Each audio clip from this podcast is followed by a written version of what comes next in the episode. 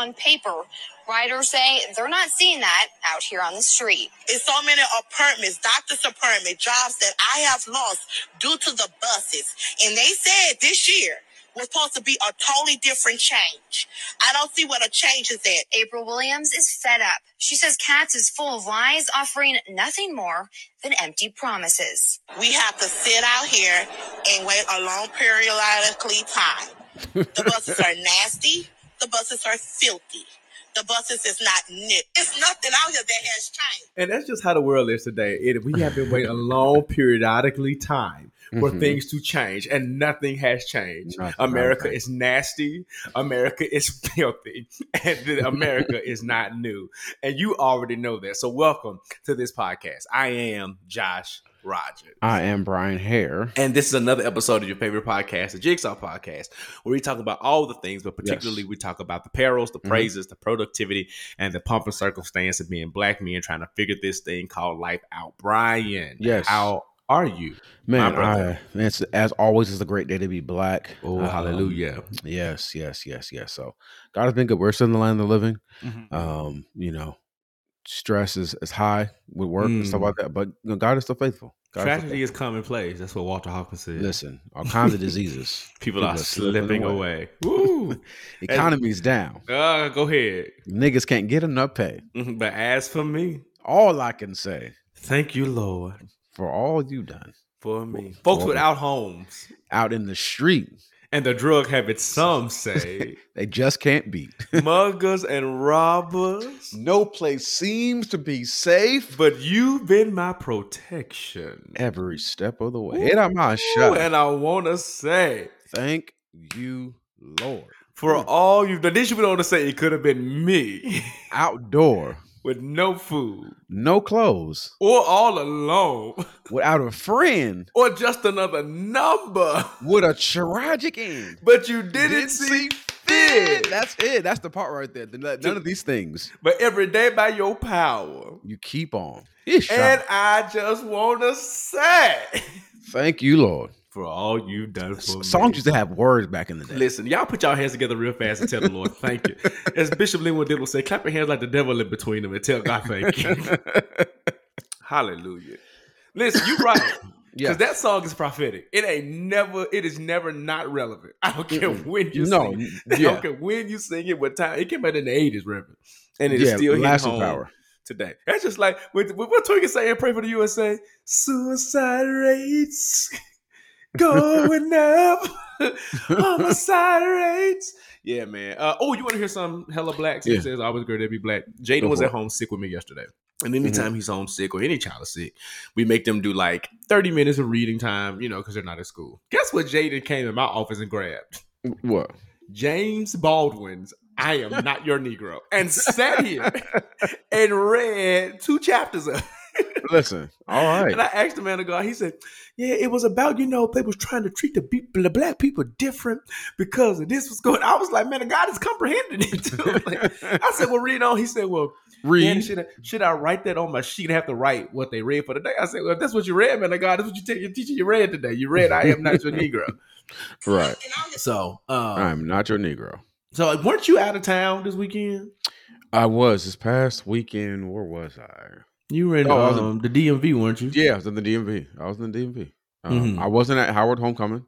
Um, I Mm. probably should have Why pulled up. not? You should have just slid through. I should have. So what happened is, so usually recently, what I've been trying to do with like my work trips, try to be more efficient. So get there, get I got to do, and get Mhm. back. Mhm. Um, and I didn't do my research on Howard Homecoming. So when I like booked my flights and all that kind of stuff, one I couldn't get a rental car, and I was like, "What is going on?" So unfortunately, what I ended up doing, I, I reached out to a person who's a non-black person of color, Mhm. and I was like, I was supposed to go to this office for a training, and I was like, "What's happening this weekend in DC?" Because I cannot get a rental car for like to save my life. Mhm. He was like, I have no clue. And I was like, okay. So then I get on the plane and I see a bunch of like Howard t shirts and Power paraphernalia here in Atlanta. I was like, what? And then the flight attendant was like, shouts out to, you know, um, all the Bisons out there, homecoming. I'm like, dang, like, I would have known that, I could have did it. On my way to the airport, my flight ended up getting delayed like some hours. I'm like, dang, I could have, if I would have thought about this, I probably could have you know, got an Uber, you know, went up to Howard real quick, slid up, just kind of see it, just before be for, myself. But, um, you know, next year I'll probably, if I'm still in this role, I'll probably do something to where I can um figure those things out. But hopefully by next year on the podcast, we'll be actually doing like a tour of all the HBCUs that make sense, all their homecomings, do live podcasts there. I think that'd be great. You know, just, I just would put- love that. Putting some things out there. At the at the homecoming where amazing things happen, Mhm. and that is SpelHouse's homecoming. Yeah. Woo! We had a time that night. We had a time that night. Excuse me. My God, there were easily thirty thousand people out there. Do you care to share? It was. whew, it was so good from Friday to Saturday to Sunday. Mhm. I had a time. I had a time. I had a time. Mm. My God, I should have took off Monday because this little body Mhm. was still recovering. My, know, it was so, but it was so good to see so many faces, and you know, some have expanded and got larger than others. But it's so good to see all the faces and reminisce and talk. And I was trying not to take pictures and a lot of videos so I could be very present. Mhm. I think I've said that on the podcast a couple of Yep. times. That's been a goal of mine. Um, but in hindsight, I wish I would have because some of these people you only see once a year. Mhm. And you know, while we're not best friends, we do have really good memories together from college, and it would have just been good to kind of document some of these moments. And tomorrow I ain't promised. You know, we rest up people almost every week on this here podcast. right. Right. Um, so somebody could be dead right now. I don't even know. And I just saw him this weekend. um, so I could have had a picture with I could have made the obituary. You know what I'm saying? Mhm. But I didn't because I didn't take my picture. Listen. So, um, but anyway, it was cool. Loved it. Actually went into JDS, JD Sports, Mhm. and looked up on those ones you saw me had on. I just went in there to kind of see what they had, nice. and Mhm. they had my they had my size. And it's not just tan and black. With a, that red has Mhm. a uh, that red Nike symbol has a black and yellow like stripe in it too. So there's a lot of little nuanced details in this shoe. I love that little thing. Mhm. Um, it got dusty out there on Morehouse's campus, so I Mm-hmm. had to go clean it off or whatever. But anyway, needs to say, God was pleased, I believe, with homecoming. You know, our school sits on a red clay, a red clay hill. Jesus was um hung on the cross on a red clay hill. So you know, he, that's where he resides. He resides right there at Morehouse Mhm. College, and we felt his presence, um, as long with his covering, his mercy, and his grace. And I'm just so glad to have Mhm. been in the number. Bryan, did you watch the uh, season? Have you watched the season finale of um of Raising Kanan? Not yet. I was actually supposed to watch that today. I heard it's good. I heard good stuff. Oh, it is the best episode of Raising Kanan so far. Mm. He, whoever, does does the woman write that too? What's her name? Um. Uh. What is her name? Um. The creator. What her is her name? Yeah, I can see her face too. Mm, The mm, mm, creator. mm, mm, mm, mm, mm, mm, mm, mm. Whatever her name is, yes. If she wrote that, she wrote that. That episode was so good. Oh my god, Mhm. from Rock to Kanan to every, it was so good. It was so good. And I hear 50 Cent is trying to leave Starz or whatever. So I don't know what that means for the Which series. is and the weird. shows. It- I, I don't know if we ever talked about it in the Billboard. It's just weird that he's doing well at Starz. Like I, he had a BMF documentary, the BMF TV show, the whole Power universe. Like I feel like they've kind of given him carte blanche as far as what he can do there. So I'm eager to Mhm. see what other deal or what other avenue he's going to go out there to uh to give us content because he's winning at Starz, um, Mhm. which is which is just interesting. Um, but um, I'm sure Yeah. HBO would love to take on the Power Universe. What? listen, Showtime, any of the other premium channels would love it. Showtime need more content all they got is the shot. the shot, and that is the you know. Because the thing about H- HBO has like all the white stuff, like the not not even the white stuff. We have we have rap stuff. We had Insecure was on Yeah, there. Insecure. You had a greater Mhm. variety of different shows on HBO as far as like you know just information, just variety. I feel like Starz. You know, I'm pretty sure there's other shows on there, but I I feel like the Power Universe kind of is is is um paying Starz bills right now. And then one of them other shows before Black Women, was it was it Harlem or or was that on Amazon Prime? I think that's Prime. But it's a one more. It's Harlem. I feel like there's one more that has four women. Rerun the world or Yes, Run the World. Was that on Starz?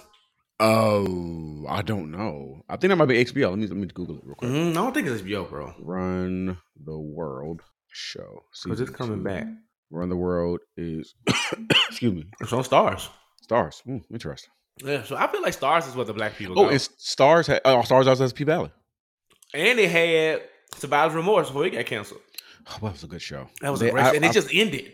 yeah. They didn't. They should. They should have just given us at least one or two episodes. Kind of tie those loose ends, man. Like I don't. I don't. Mhm. I hate when shows do that. Like, don't just cancel us abruptly. At least give us the opportunity Mhm. to like tie up the loose Mhm. ends. Especially if it was a solid show. It wasn't a trash show. It was a good, good show. And even when they killed off um Mike Epps' character, Mm-hmm. it's it remained solid without Yep. him. You know, he Yep. was the com- he was the major comedic relief, but it was good without him. So anyway, Yep. um, it is voting season. We're here. It is. Have you voted already? You done your early voting? I haven't done early voting as of yet. yeah, I'm gonna do it. To, the plan is to do it tomorrow. Okay. Um, there's a the community center up the street of our new home is uh, a polling location. And I know I haven't changed all my addresses and stuff yet. So Mhm. you know, early voting you can vote anywhere in the county. You know, vote. If I wait till the day of, you got to go to your location, and I don't feel like dealing with address stuff. So because I don't want if they unfairly tell me I can't vote, hmm it's gonna be some smoke in the city. Listen, right. So I'm, I'm just gonna go up the Because they've been what and get cha- they've been challenging. They've been challenging votes. Like you know. I, I haven't heard anything yet, but I'm almost positive with Stacey running again and being the one who kind of helped push the needle forward, Mhm. knocking all that kind of stuff in the last election. Mhm. I'm sure they finna find some way to say that she's cheating or she digging up dead people and Mhm. all Right. kind of stuff that they be trying they be trying to put on her. Um, Mm-hmm. but this is your official announcement, um, Jigsaw listeners. If you have not voted in your respective city, state, please do so. Um, major elections on Florida, please vote. It's just as important in down there as it is up here. Like, Mm. please vote. Like, Mhm. please vote. Please vote. I don't know how many. I don't know how many other times I need to say that. Um, anything you, you want to say to encourage the people about voting? You know, you want to be John Lewis right Um, now? I, I don't. I, there's so small. We we say it all the time. If you're if you're if you're new to the podcast, uh, we've had so many episodes about voting. Go back and listen to some of those. Probably last year, the year before, around November, Mhm. October, November. So we're not going to talk about it that much this year. Um, if you don't know, if you haven't seen what's going on in the world right now, if anything, um, rights are being taken away from left or right, whatever it is you, you feel, um, voting is a privilege. Um, it is not necessarily just a privilege, but it's really it's a privilege because our ancestors did something t- to make it. Um, it was it was a right, but it's a privilege to vote because you know there were so many things that happened that our ancestors did to allow us right Mhm. um, Mhm. to exercise that right. Okay, so um, don't take you know y'all love the ancestors. Don't let the ancestors down by not you know exercising your right Mhm. um, to vote. Don't make Harriet Tubman grieve. She already didn't smile. Listen, Fannie Lou Hamer didn't say she was sick and tired of being sick and tired just because For y'all nothing. you know for nothing. She was always sweating. All her pictures like she was sweating. Because one more God was that's that's that's what hard works look like. You understand me? Listen, her edges were always sweated out. Like hard always. work. She had time. For, she had time for no edge control. She was over here fighting for our rights. Fight Listen. for power. Ain't them your Right. people? Ain't them the people you like? Uh, I do like Public Enemy. Public Enemy. I know. I know you like that hippity hop beat bop, Mm. original hip hop stuff. Mm. Yeah, you know I like the things. Perfect transition. Song of the week, Mhm. brother. All right, so I had two options. Two Okay. options for song of the week. Okay, we Um, never there's a- know where this is gonna go with Bryan Head. Well, you know, well, well, one was you know not to celebrate anything. Um, it's really the irony. One song's gonna be about irony. Okay. Other song songs gonna be in theme. Do you want irony or do you want theme? Um, I don't. It don't. Um, it don't I'm, like, I'm. I, I play both. Go with I your play both. hard. Go with your I- hard. I play both. Okay. One is be irony. One will- one will be theme. Uh, Okay? A and B selection. All right. All right. Mm. When it, Miss Johnson they did never much in her career. But Right. she sang the hell out of it. Didn't she? The irony. Because it all fell down. Because listening, it's all falling, falling all down. Which I'm gonna talk about in the greater conversation. Uh, I have some, I have some I'm gonna thoughts pass regarding. mine. I'm gonna pass mine to somebody, but he he was he was on the list. Go ahead. Yeah, I have some thoughts. Um, B selection. regarding not not necessarily him, but regarding the The situa- niggas. Yeah. Mhm. Yes. Yes. Mhm. Oh, Um, oh. Uh uh-huh. Uh. And the other one, you probably wouldn't even, you know, think that I would even care about this. Let me see here. all Apple right. Music. I wouldn't care. I don't think you would care. You wouldn't think I would know about it. Oh, okay. The name Surprise of the song. me.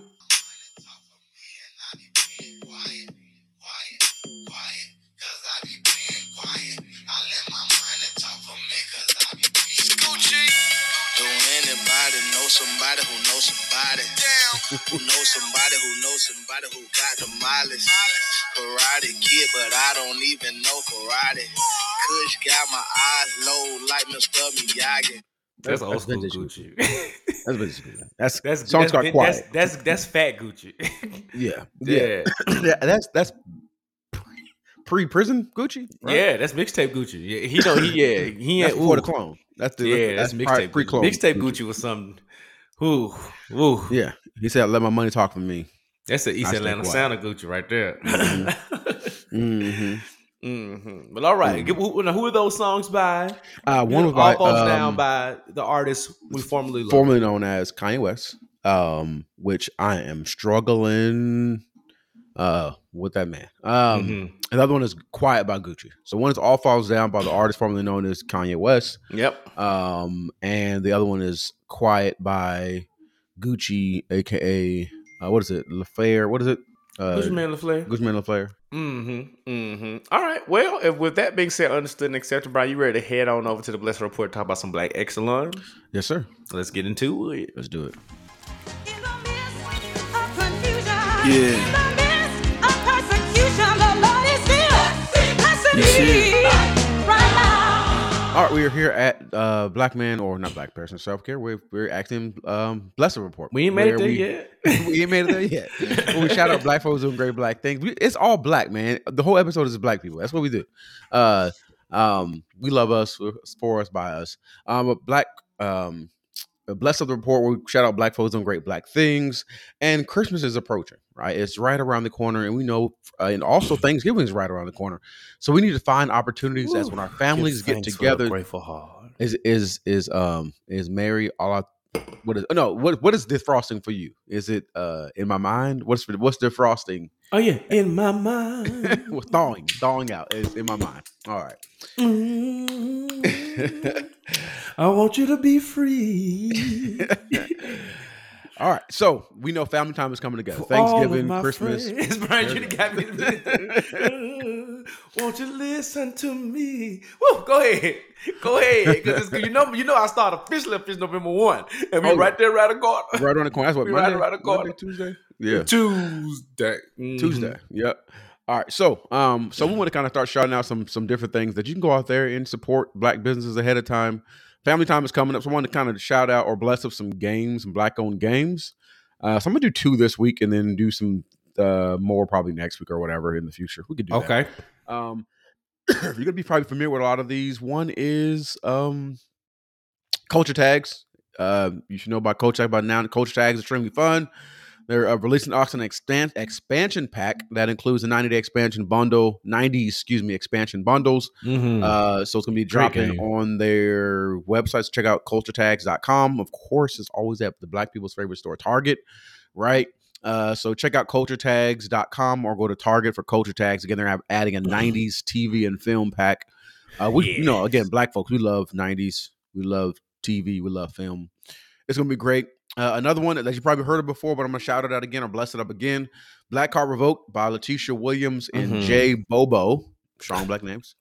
Um, and let me go back and Latesha give and uh, Bobo. right Latesha and Bobo. Let me go back and give culture tags. Uh, let me say their name. Un- uni- Eunique Jones Eunique. Gibson. Another strong black name. Okay. Mhm. So culture tags is by Eunique. We would name Uh, our child an adjective, won't we? Right, and it's and it's and I don't know. It's it's E U N I Q U E. So that's that's unique, right? The E is silent. I would think so. Okay, yeah, Like So- Eunice. yeah, yeah. Eunice, but it's unique. Yeah, and yeah, Eugene. right. uh, so culture tags is by Eunique Jones Gibson, strong black name, uh, and Black Card revoked by La- Latesha Latesha Williams, Latesha Williams, uh, and Jay Bobo, strong black names. Mhm. Uh, for those that are, don't already know about Black Card Revokes, laugh out loud, people.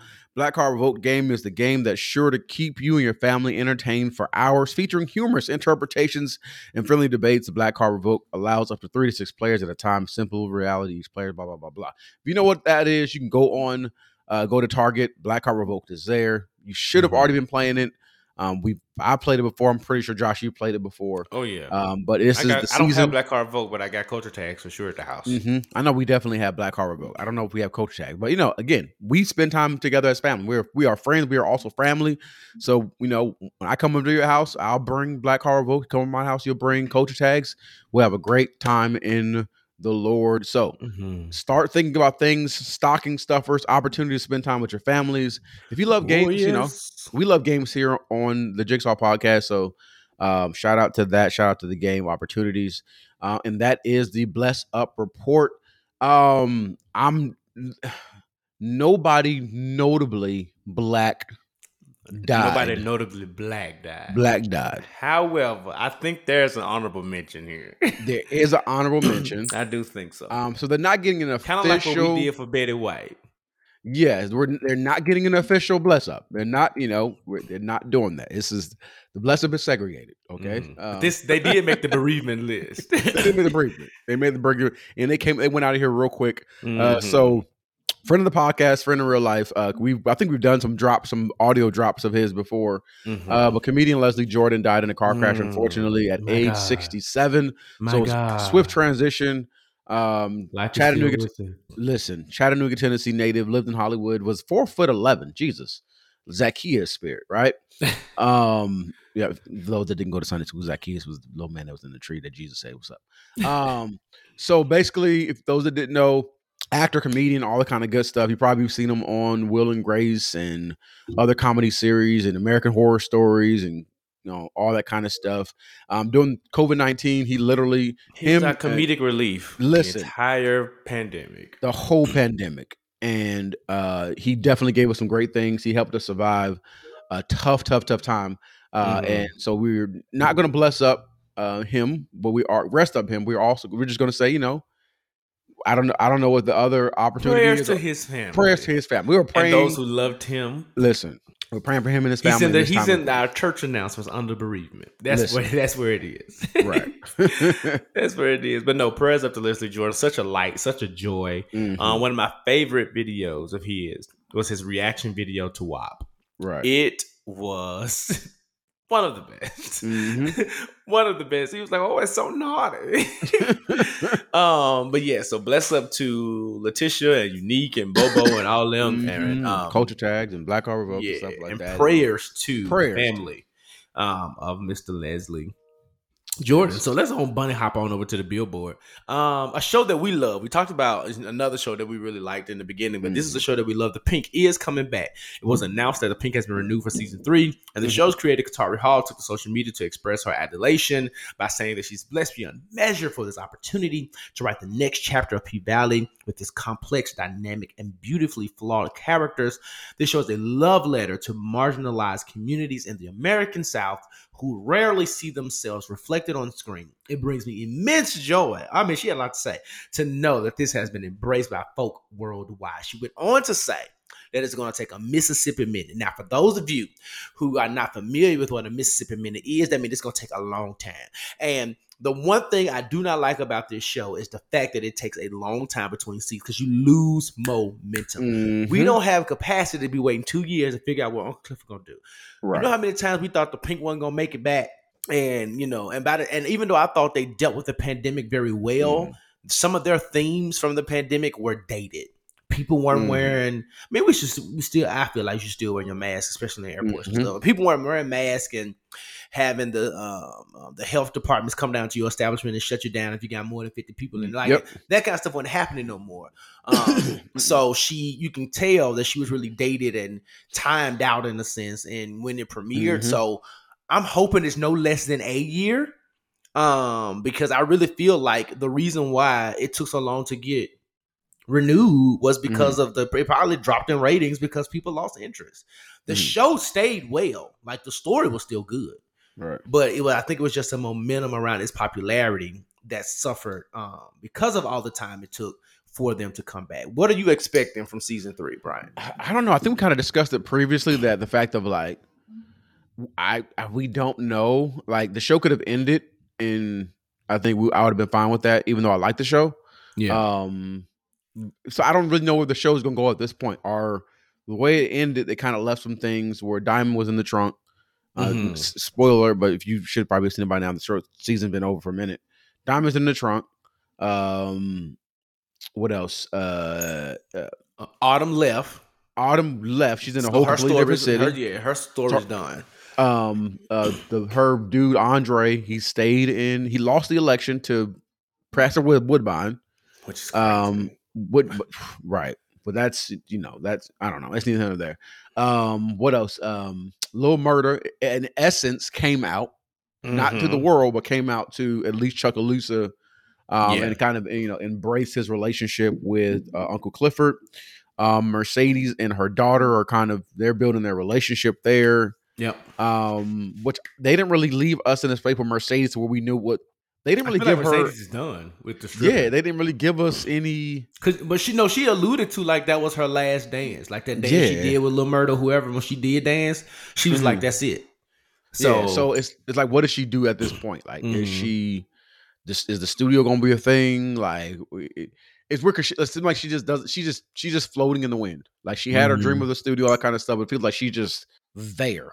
And then she had the you know the bi-curious situation she's Mhm. kind of starting to fall in love with a woman then that kind of broke off and it was just so i feel like if any person's character than this last season was just just there i feel like it was mercedes yeah. Um, oh, and then so- with uh, Miss Mississippi, she got her boyfriend. She got arrested, quote right? unquote, hip and called the police on her, Mhm. and all those different types of things. So we don't know what's going to happen with that. right I, Um, want so they- I do want him to die next season. I ain't gonna hold you. yes Take him. so they out. left us in a spot to where it left room for the show to continue but it also closed some stories, so it could have been done. Yeah. Yeah. So, but I feel like it's real messy. I just don't want Mhm. them. To, I don't want them to be like our other show that was one of our favorite shows that ended up not being one of our favorite shows, The Chi, Mm-hmm. and just come back to season three and we just and brand new stories. We just start over, and I'm just like, nope, you got to pick this up. yes, You got to get like, Diamond out that trunk. He can't. Yeah. He can't be like Taraji P Henson and Acrimony and just show up on the boat. Right. We, have, we need to see him get out of the tree. He just can't pop back up. Nah, not at all. Mm-mm. Um. Okay, we need some clarity there. so that's fair. Yep. Um, heading on over to black women. Um, Serena said no, no, no, or oh, if it's saying no, no, no, no, no, no, when it's really yeah, yeah, yeah, yeah, yeah. Okay, Serena wants to be known, understood, and accepted that she is not retired. While speaking at um TechCrunch Disrupt conference to discuss her company Serena Venture, she clearly cleared the air um, by explicitly saying, "I am not retired." She went on to say that the chances of a return are very high. You can come to my Mhm. house. I have a court, and I ha- still haven't really thought about retirement. So we don't know um, if this is just semantics or will she'll come back to the circus sometime soon. But I will let you know, Serena's still that girl. Um, and there was a lot of hype around it being her last game. So Serena, we're, we're, we're, a little confused, sis. We're gonna support Mhm. you. We're Right. gonna support you, but that ain't what you see. That ain't what you said at first, sis. You you know you said it was going out with a bang and all this other kind of stuff. Listen. Mhm. So I don't know if you, you know, maybe, King Richard didn't do well teaching you about the grammar and the wording. But what, how Mhm. we understood and comprehended that was that you weren't making no comebacks to the tennis court. Right. All right. Um, Uncle Nearest. Um, if you don't know who Uncle Nearest is, it is a black man owned, famously, you know, brand of whiskey. Um, he's teaming up with Jeni Splendid Ice Cream um, um, to offer a new festive egg. I do not like eggnog anything. Now I love Mm. holidays, Mhm. but eggnog can go to hell. Um, the ice cream was created. the ice cream is created using the 1884 small batch whiskey, grass grazed milk, and nutmeg. Boozy Eggnog is the name, and it features hints of vanilla and caramel, eliminating any whiskey taste from the dairy dessert. Now, wait a minute. It would include 0.5% alcohol every pint. What's the point of having an alcohol infused ice cream if you Yeah. can't taste the alcohol? Right. Ain't that you kind of wanna- the point of having alcohol in anything? Right. Like rum rum raisin, it tastes like rum. I don't know if there's really any rum in there that's gonna get you lit. Yeah, but and, I- and I'm not expecting people to be drunk. I'm just saying, like, I should wanna- be able, even if I do like, because I put a little a hint, right? Yeah, imita- I put a little imitation. I think you told you rum in my in my peach cobblers just for that little that little burst of flavor. Mhm. You want to taste it. You do Right. it for the flavor, not necessarily for the intoxication of it all. Right, right. right. It's kind of like a if you say mocha, not mocha, uh, like a coffee infused ice cream. Mhm. You would expect to. You may not get coffee. the high of the coffee or the- Yeah. the, caffeine, but you at least want to You want the you know, flavor. the flavor. yeah, right? we ain't expecting weed brownies. Right. We just want we we just want the whiskey taste. But either way, that's coming. So that is a new holiday delight and a treat. Um, Mhm. speaking of delights and treats, Mhm. Rihanna. We already know that Riri is coming back for the Super Bowl and all this kind of stuff, but we Mhm. also know before the Super Bowl happens, Wakanda Forever is coming Mhm. out later next month. I think it's what like the 13th or the 18th or somewhere around one of them days. And yesterday, an electronic version of the Wakanda Forever electronic billboards hinted about potential Rihanna collaboration. Um, she um your girl teased the music or the date on her IG page and the poster with the big R on the caption Mhm. saying "Lift Me Up." And if you want to do a little, I did a little journalistic digging. She just recently copyright um, filed copyright papers for her Mhm. iconic R. So the fact that that R is coming out, and she says she's to use it on posters and T-shirts and merch and blah blah blah blah. So I really feel like Mhm. Rihanna coming back with new music. I'm not a part of the Navy. I can't tell you an entire um, Rihanna album that I've ever listened to on purpose. Mhm. Um, but what I can tell you is that I am kind of excited to see what she does with music these days. Somebody said that she's just gonna come out with a vibranium color palette of makeup, Mhm. and I thought that was pretty hilarious. Um, Right. y'all already y'all already know she ain't doing nothing but fancy stuff. Um, but Rihanna is on her way back, so we shall Mhm. see how that plays out and how that pans out. Um, but that's the end of the billboard for today. We got a real Yep. short one, a whole lot of stuff going on. Um, but we do have to. We have a really great conversation coming up. Um, it's only Bryan and I in the living room again, and y'all will Yep. have to be okay with that. Um, and we're getting ready to talk through. Um, you know, some, you know, some some, some Yeah. perils of communication. I will say Mhm. it that way. So, Mhm. um, grab your snacks, grab your drinks, grab your candy, grab whatever it is you need to grab. Head on over to the living room and let's have this great conversation. Alrighty. Without your love. It's about the All right, we're here at the living room where we talk about you know different things, how we figure out life. So this is our portion where we kind of do that. And recently, we kind of had some things going on in the media, certain things we've seen on social media. We all have it. And what I found out was, and I, I thought it might be a point or a great point of conversation. I think Josh, we decided this as well. Um, the ability at this point to raise your voice, uh, express your opinions, literally at this point is at all time high. Right, there are different platforms to voice your opinions, opportunities to voice your opinions. Uh, you see it all the time, like niggas that don't get healed, they get podcasts, right, and talk about women and all that kind of stuff. So you know, it's it's so many avenues to literally express your opinions, your views, uh, even considering in relationships and, and stuff like that. Uh, and although you have the ability to express your your opinions, your let your voice be heard, um, all the platforms, and even personal relationships, I think sometimes uh, people don't nearly consider the ramifications of that, don't consider certain things. Uh, so we felt that it might be necessary to kind of deal within that. Um, uh, when to say, when to speak, when to be quiet, all that kind of great stuff. Um, I know the Bible kind of talks about as far as folks thinking that they fools. Uh, you don't know somebody's a fool until they say something. Um, uh, and I feel like Mhm. you see that a lot. Uh, so we kind of want to discuss a few things before I get started. Right. Um, at this moment, right. Yeah. Uh, the first thing I want to think about when it comes to people on social media or just in general, what is something in terms of this idea of free speech, free thought, whatever this is? What is one of your big? I'm gonna go start here first. What is one of your biggest pet peeves regarding the idea uh, of of free speech, free thought? Josh, um, that free speech, the right to free speech, absolves you of consequences. Mm, That is my biggest pet peeve. Um, I, I ain't gonna cap for the American Constitution and Right. policies often, Mhm. but as as a student of government and a student Mhm. of policy, I do understand that law, that constitutional right, so to speak, to Mhm. mean the freedom of speech means that you have the right to say whatever you want to say Mhm. for the most part, and you will not get arrested or be punished legally by it. Mhm. What it does not well because people can't sue you for defamation and stuff like that. Whatever. But that right is still not breaking the law. That is those are use of personal civil Mhm. lawsuits. What Right. it does not mean is that right here's where the defamation stuff like that comes in. We see it with this person called Kanye Mhm. that there won't be consequences for what you said. Yep. Um, and I think when people say, "Well, they violated his freedom," no, they didn't. Like he said a certain thing, and Gap, Adidas, I'm just using this very real Mhm. example, has no legal ramifications as to why they cannot terminate relationships, Mhm. contracts, whatever, based upon them disagreeing. Right? We've seen, you know artists get canceled and uh, for things that they've said and things that they've done. Their Mhm. careers have suffered. Even people who didn't quote unquote do anything wrong, they just Right. spoke up about things that they Yeah. believed in. We saw with Jemele Hill kind of with like ESPN, Yeah, yeah, right, and what she went through Right. in that in that regard, right. So and we were on her side, but at the same Mhm. time, what she said had a consequence with that organization. So Right, that's my biggest pet peeve that we seem to con- conflict the, the, those meanings of what Mhm. freedom of speech is and the consequences of said Right, right, speeches. Right. And I'm, and I'm glad you gave that definition because a lot of people would say all the time, "Oh, what about freedom of speech? What about freedom of speech?" That the again, the, the Constitution is regarding what the, the the government can do to to you, right? Mhm. That does not mean pers- uh, that does not mean public opinion can do to you.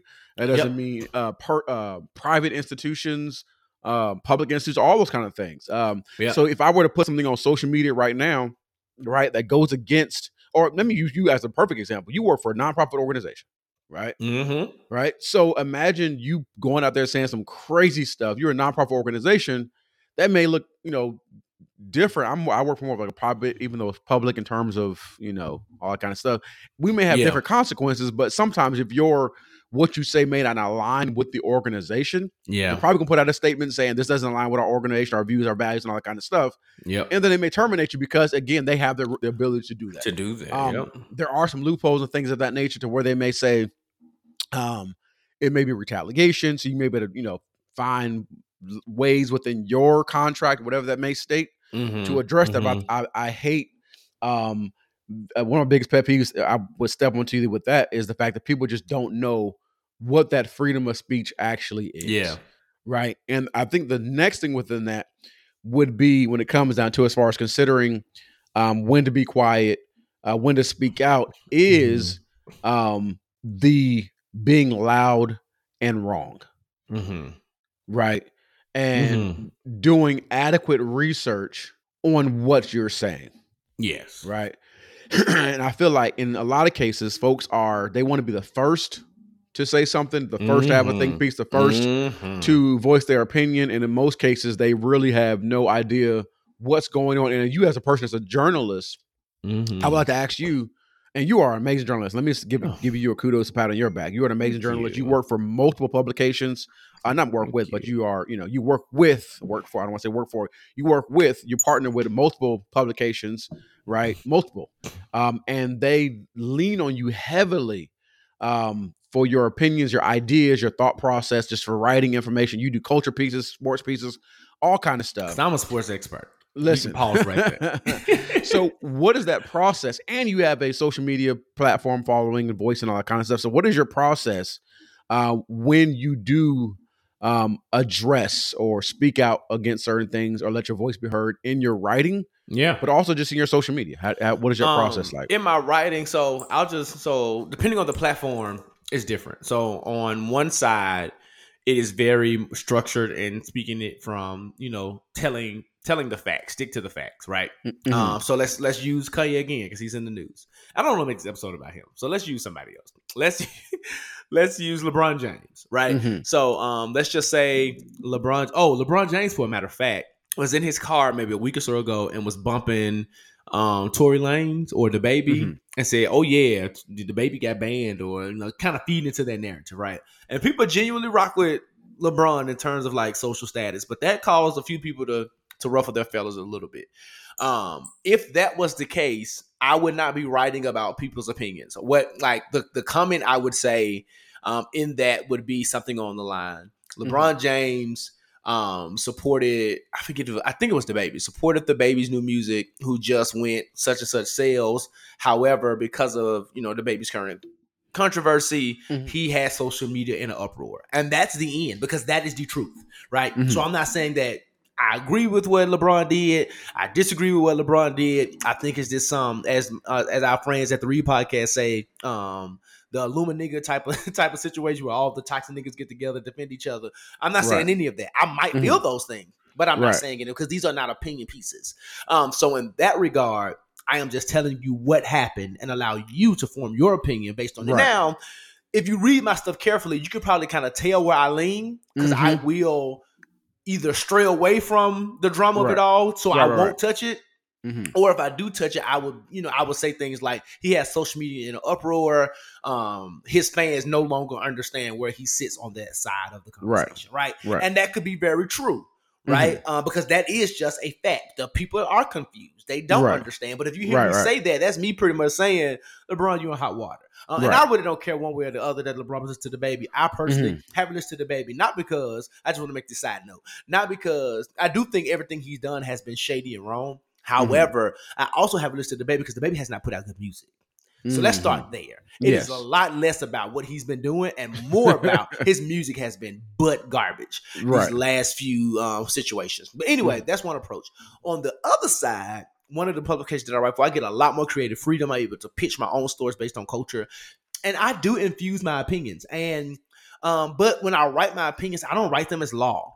And I also approach that level of writing the same way I approach um, this podcast. I Mhm. do not and will not um, highlight and celebrate the downfall or the mess of people.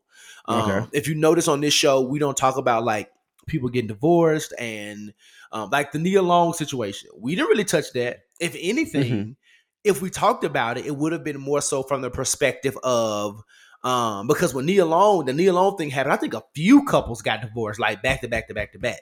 So if Uh-huh. anything, it would have been a conversation around um, what does love and marriage look like in 2022? Mm-hmm. Why are people choosing to separate? Like, what is this kind of is is this is it something happening? Like, you know, or this or this mirage of social media happiness versus real life reality? I think that would have been the conversation versus focusing on Nia Long and people like that. There are plenty outlets who talk about that kind of stuff. So if you want to hear that, you can have, and that's the kind of the, the the take that I have in my writing. So when I write those more opinionated pieces, so one of them they got a whole whole whole lot of traction was some things not to say to your black friends doing Juneteenth, and the whites were upset, but it was a lot of white people and black people in those comments who were defending me. Mhm. Was like, first of all, this is his lived experience as a black man, and while these experiences are are nuanced to him, there are some universal truths. We talked about that before within these experiences. So I try to write from that perspective that encourages culture and doesn't Mhm. necessarily beat people down, but also gives people a place to think and reflect and to um, and to be challenged, right? Uh-huh. But it is it is never going to be me, uh, at least not intentionally.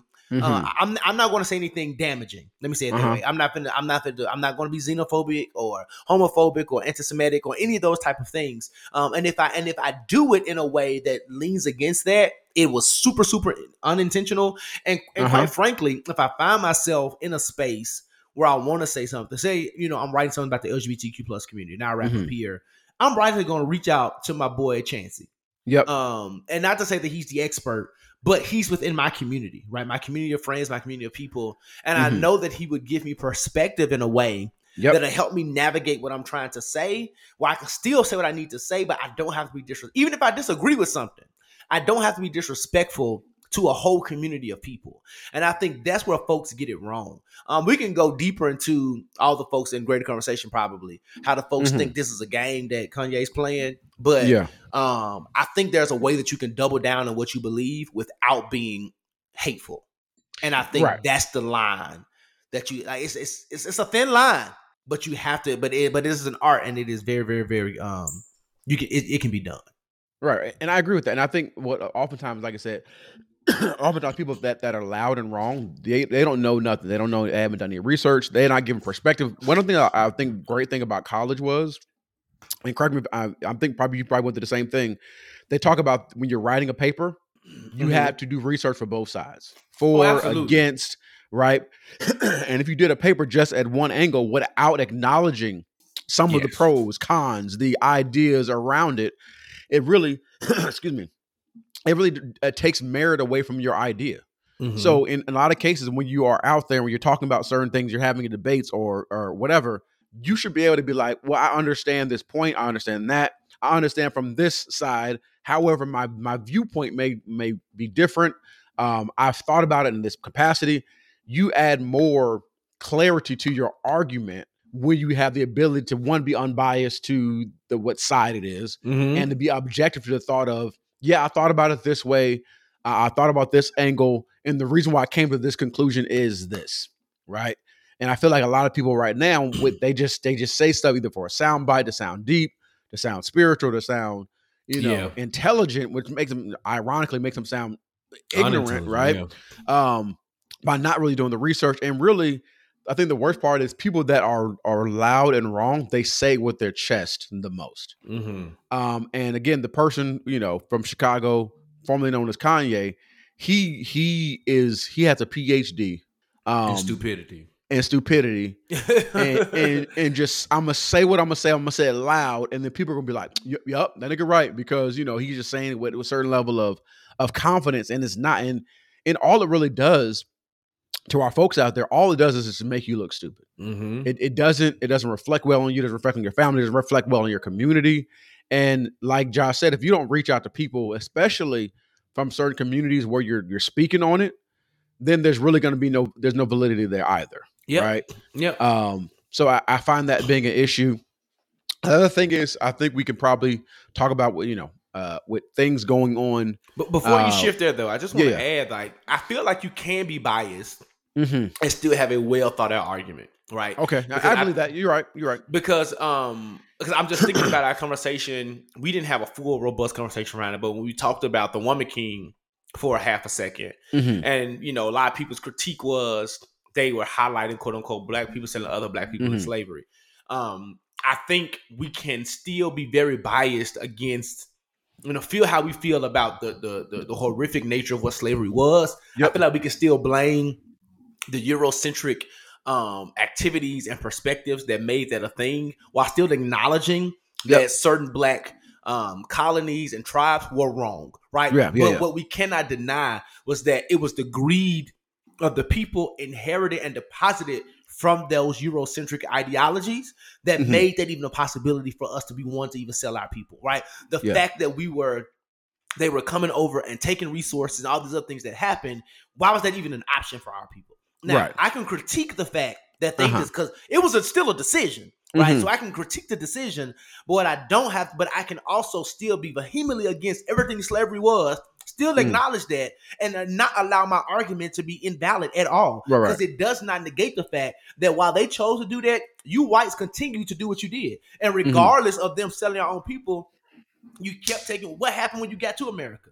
Like you know, Mhm. so there was so there's so many layers to that. So I just use this as an example. I know it's a complicated example, but an Mhm. example to where you can acknowledge one thing to be true, find the fault. If you want to bring it home, we can talk about black on black crime, which I don't believe in. Yeah. believe Oh, crime oof, crime. oof, oof. Yeah, yeah, yeah. when y'all get to talk about crime, y'all always want to talk about Chicago, right? Mm, And while. Chicago is a thing, let's talk about some of the systemic injustices that has happened in Chicago going all the way Mhm. back beyond the 60s, 50s, and 40s that's contributing to what we see today. But while Mhm. also acknowledging that there are white communities that suffer in some of the same ways. It's just that Mhm. we don't get some of the same media attention and things the same way, right? So I can be against crime Right. and acknowledge Chicago, but Mhm. also called out the systemic perils that made Chicago Chicago. Yeah, yeah. You see what I'm yeah. saying? So I, I- just want to throw that out there. Like you can you can still be one sided because I'm Right. I'm always pro black. My argument's is going to always be pro Oh, black. always. um, always. but I can but and we'll get into that. I'm I'm trying not to infuse the greater conversation. I know we both going to talk about it, but Yeah, yeah, yeah. so much of that is wrapped into what you know we're talking about right now today. Right. And I think what we've lost within the society is is nuance and context. Mm-hmm. Right. And a lot of it is, you know, um, I, I don't think anything, I don't I don't say anything. I, I think a lot of stuff in just society is not black and white. It's not it's much of it. nuance. It. has gray areas. Um, for every Drake even said it. I talk What- gray. I don't keep it black and white. right. But- but that's that's so true in every almost every area. You can't just like I I, I love when people, especially during political time, they take out a number, a stat, a statistic, and say this is what it is. Again, Mhm. like you said earlier, you may talk about murder or whatever crime in a certain area, but you're not addressing the the the systemic things that that took place to create that that environment, Mhm, right? mhm, Um, mhm. so again, nuance is a thing. I think it, it, just doesn't exist. And for those that don't know nuances, it's basically that there's certain things within the certain conversations that add to certain things that it's not just plain and simple what it is. There are things regarding that. So I think like people have lost a nuance. thing. people have, don't understand the importance of context when having conversations or discussing or things of that nature or having certain discourse. Um, providing context to that, acknowledging context, acknowledging history, Mhm, um, mhm. within that uh, all that stuff is really really important and i'm gonna pat ourselves on the back i feel like even on this podcast in the billboard anytime we we, we provide a thought an idea we're going to acknowledge context. We're going to put things in Oh perspective. yeah. Oh Um, yeah. You know, even the idea that all black people we don't think like we're not a monolith. We always we're always going to preface our our thoughts, ideas, and and, and regarding a situation with you know the disclaimer of we understand this. However, Mhm. I mean, because even that. when we talked about the um, the frivolous topic of Nikki last week uh-huh. and her beef with, like one thing, like I said, what you can't Oh, deny is the perfect example. success of Super Freaky Girl. yes, Love or hate the song, you can't deny what it's doing on the charts. And now people say we don't care about charts. We talk about the success of a song, which Mhm. contributes. We having a Grammy conversation, right? yeah, yeah, It yeah. contributes to Grammys. It contributes to this kind of stuff. And it is a rap song, point blank simple. And we also acknowledge the fact that she was right for calling out the Grammys about her song being moved.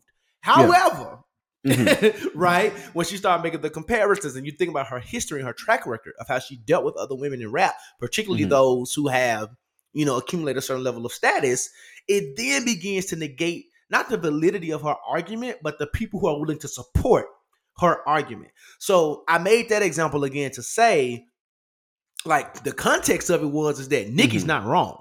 Right, right. It is her approach and what she began to do in the midst of that argument, right? Mhm. That made her lose all the validity of what she was saying. Right. Right. And to add to that point we said earlier about being biased, your bias is to Nikki because you love her as a I fan. like but you- right. But you were able But to I'ma provide still- context Exactly. and, and and provide an argument that that's clear, concise, and regarding that she's wrong. Here's where she could have did something different, but she was wrong in that, that situation. So you Mhm. acknowledge all of the different factors Yes. and still provided your argument, right? Mhm. Um, so which is important. So we probably go back and say that you know do your research before you say anything, speak up, whatever it is. Um, uh, uh, understand context, nuance.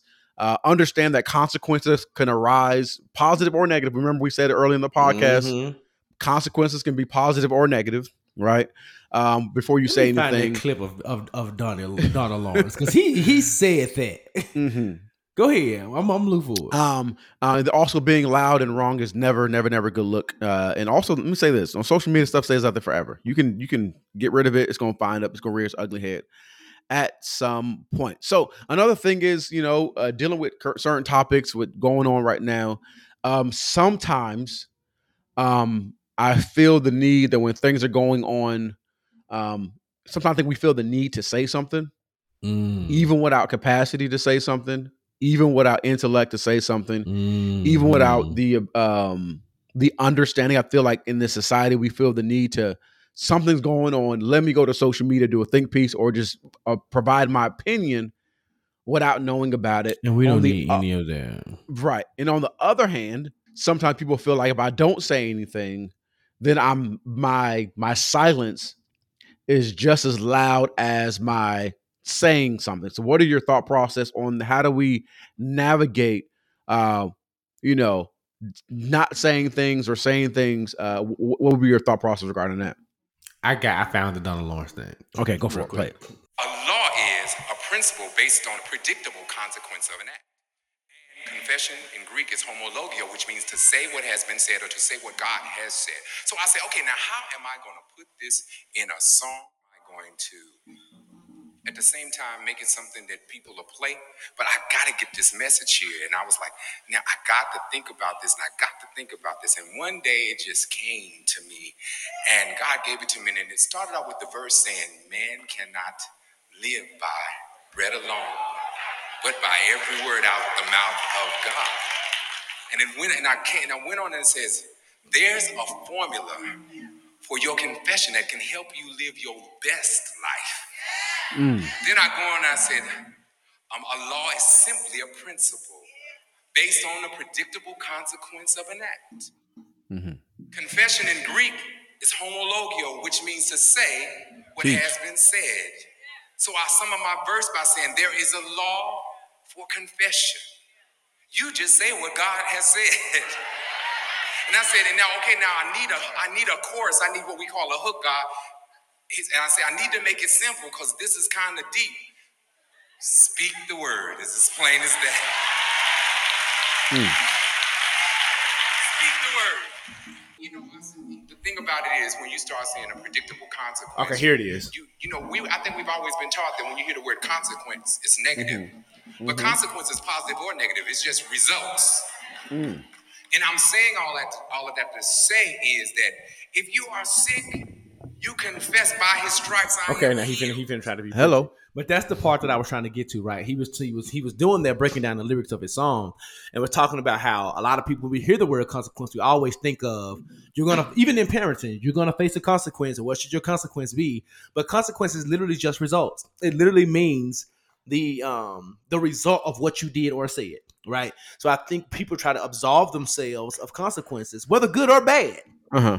um, but they're going to happen um, regardless. So you asked me a specific question before we went into that Yep. thing. I just wondering what, what was that question? I want Yeah, the question was really uh, how do you how do you how do you navigate um, the the sometimes the feeling of um, the pressure to say something or speak out regarding a topic.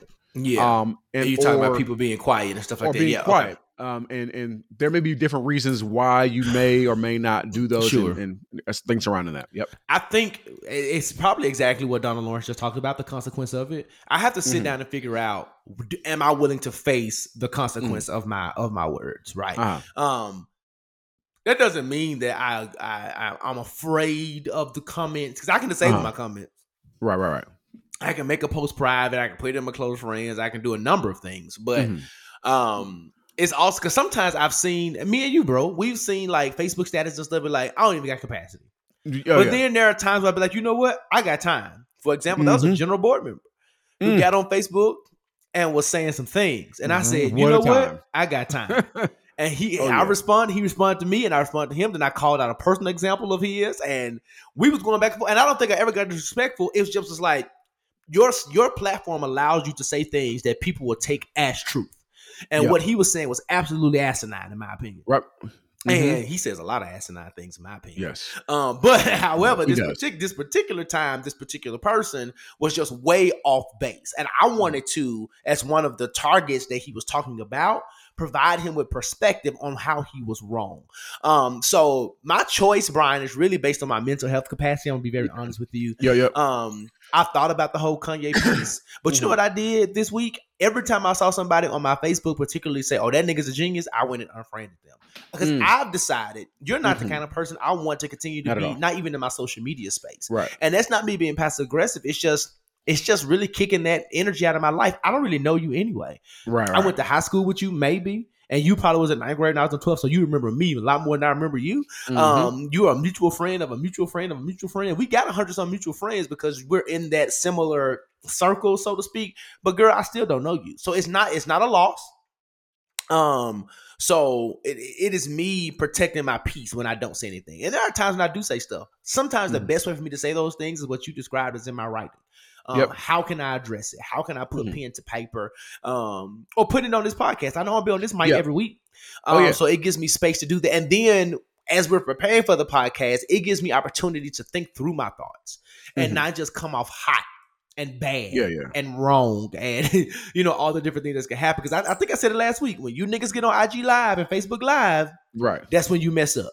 You Uh-huh. don't allow yourself the opportunity to process. It's even like when you're talking to your spouse or partner. A lot of times it's not it's not wise to argue when you're at your most heated. Right. you're right. likely going to say something that Mhm. you want to take back. So when you Yeah. give yourself the opportunity to be like, you know what? Let me process this. Yeah. Yeah. Yeah. And then, you know, you can probably and it don't mean that your opinion is going to change. It just means that you have a lot, a great level of clarity and wisdom about how you approach what's going on. And that's pretty much how I say. And then some stuff, Bryan, I don't really care about enough right. Right. Right. to comment on. If I'm gonna be very, very, very honest about it. Mm-hmm. Yeah, and I agree with that. 'Cause I'm, and the reason why I asked that question because sometimes I've seen like posts where they'll be like, "All y'all that's been silent, you know, that speaks of volumes." And I'm like, but sometimes, like again, I may not, I may not say anything on that platform. Mm-hmm. This is probably my platform. I'm going to say something on. Um, it's our podcast, and we can control it. Um, it, it provides the opportunity for me to maybe um, say something I would have thought about it. Yeah. I can now speaking it. Um, it's gonna probably translate a little differently. Um, uh, it's gonna probably translate a little differently uh, than writing it out. I know I'm not a. Um, I can. I'm a good a written communicator, but I feel like through dialogue and discussion, uh, I feel like it has a better opportunity um, to kind of deal with again with the word nuance. Like, and then on top of that, I may say something, and then for instance, you might be able to clarify something to where I may not have articulated properly. So then you'd be like, "Oh, I get what you're saying. Are you trying to say this?" Yes. You know what I'm saying? Um, that even happens all the time. Shout out to you and Chris. Uh, we will we may say something in there, and they'd be like, "Do you mean this?" And I'd be like, "Yeah, you're right." Right? Because sometimes we really don't have the capacity or the words to really articulate what we want to Yeah. say.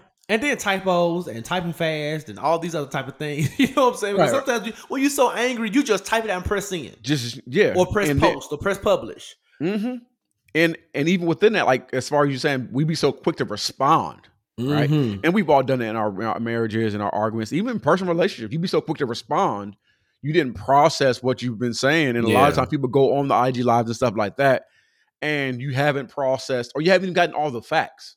Right. Right. Um, I remember Matt Barnes, uh, the whole thing about Ime Udoka came out, and a lot of people went to social media and on their platforms was like, this was wrong. He got suspended for a year. And then Matt Barnes came back and was like, the next day was like, oh, I heard all the facts. Uh, yeah, I'm gonna retract what I said because what I said, I didn't have all the facts. Now that I have all the facts, now my my stance is completely different. yeah. You you remember the I can't remember his name, the rapper who got shot at Roscoe's? Yeah, PNB Rock. Everybody Yep. was blaming his wife or his girlfriend. Mhm. And when the facts came out, they was Mhm. like, and I think even more of the common folk was saying, why are you posting that? Why she doing it? Why you doing it? Facts came out was like, that person came up in there about 15, 20 minutes prior to her even posting that. Somebody was already in there watching that man. It had nothing Yeah. to do with and then you had celebrities doubling back or you know coming back saying, Oh, my bad. I didn't mean that. But but no, like sometimes, and I get it. We want I think when things happen as humans, it is easy for us to find ways to place blame. But I Yep. think that is also an American or human tragedy as well because Mhm. we don't take the time. I mean, to a certain extent, yes. Um, if you are of a certain lifestyle, why are you posting where you are? But at the Yep. same time, at the Mhm. same time, all it takes is for you to be in a place Yeah, and yeah, word is gonna get out. So it's you know it don't matter whether you post it or not. If if Mm-mm. Beyonce walked up on Morehouse campus Mm-hmm. during homecoming, right? Mm-hmm. Um, and she didn't tell nobody. The fact that she was out because one thing, the most annoying thing, it was so many people in the area, Bryan. Our my Mhm. phone said zero service. Wow. It's Phones weren't up. working. Like you literally those we we crammed up the towers. But anyway, I feel like we would have found a way to go across the street, get into a building to tell Uh-huh. somebody that Beyonce was on campus. And you know what they would have Right. done? Attracted another thirty thousand people to that campus. Mhm. So Yep. what I'm saying is, is that we we we oftentimes don't we oftentimes don't give each other the grace of context. Mhm. And I and I think like there are some things that are black. We said it earlier. There aren't many things that are black, but there are some things. So like the artist, the R and B artist that's from Chicago, who's currently in Mhm. jail. I don't. There's no gray to that. no, no, no. There is no nuance to that. That is Mm-mm. what that is, right? yeah, Even with um the one the person who had the number one television show back in the 80s and 90s. That is what that is. When you got a Right. hundred some people saying the Mhm. same dang on thing, brother, Mhm. it is it, it is it is very little you can you can do to convince me otherwise. I don't care what you Right. trying to buy NBC. I don't care what you was trying to do.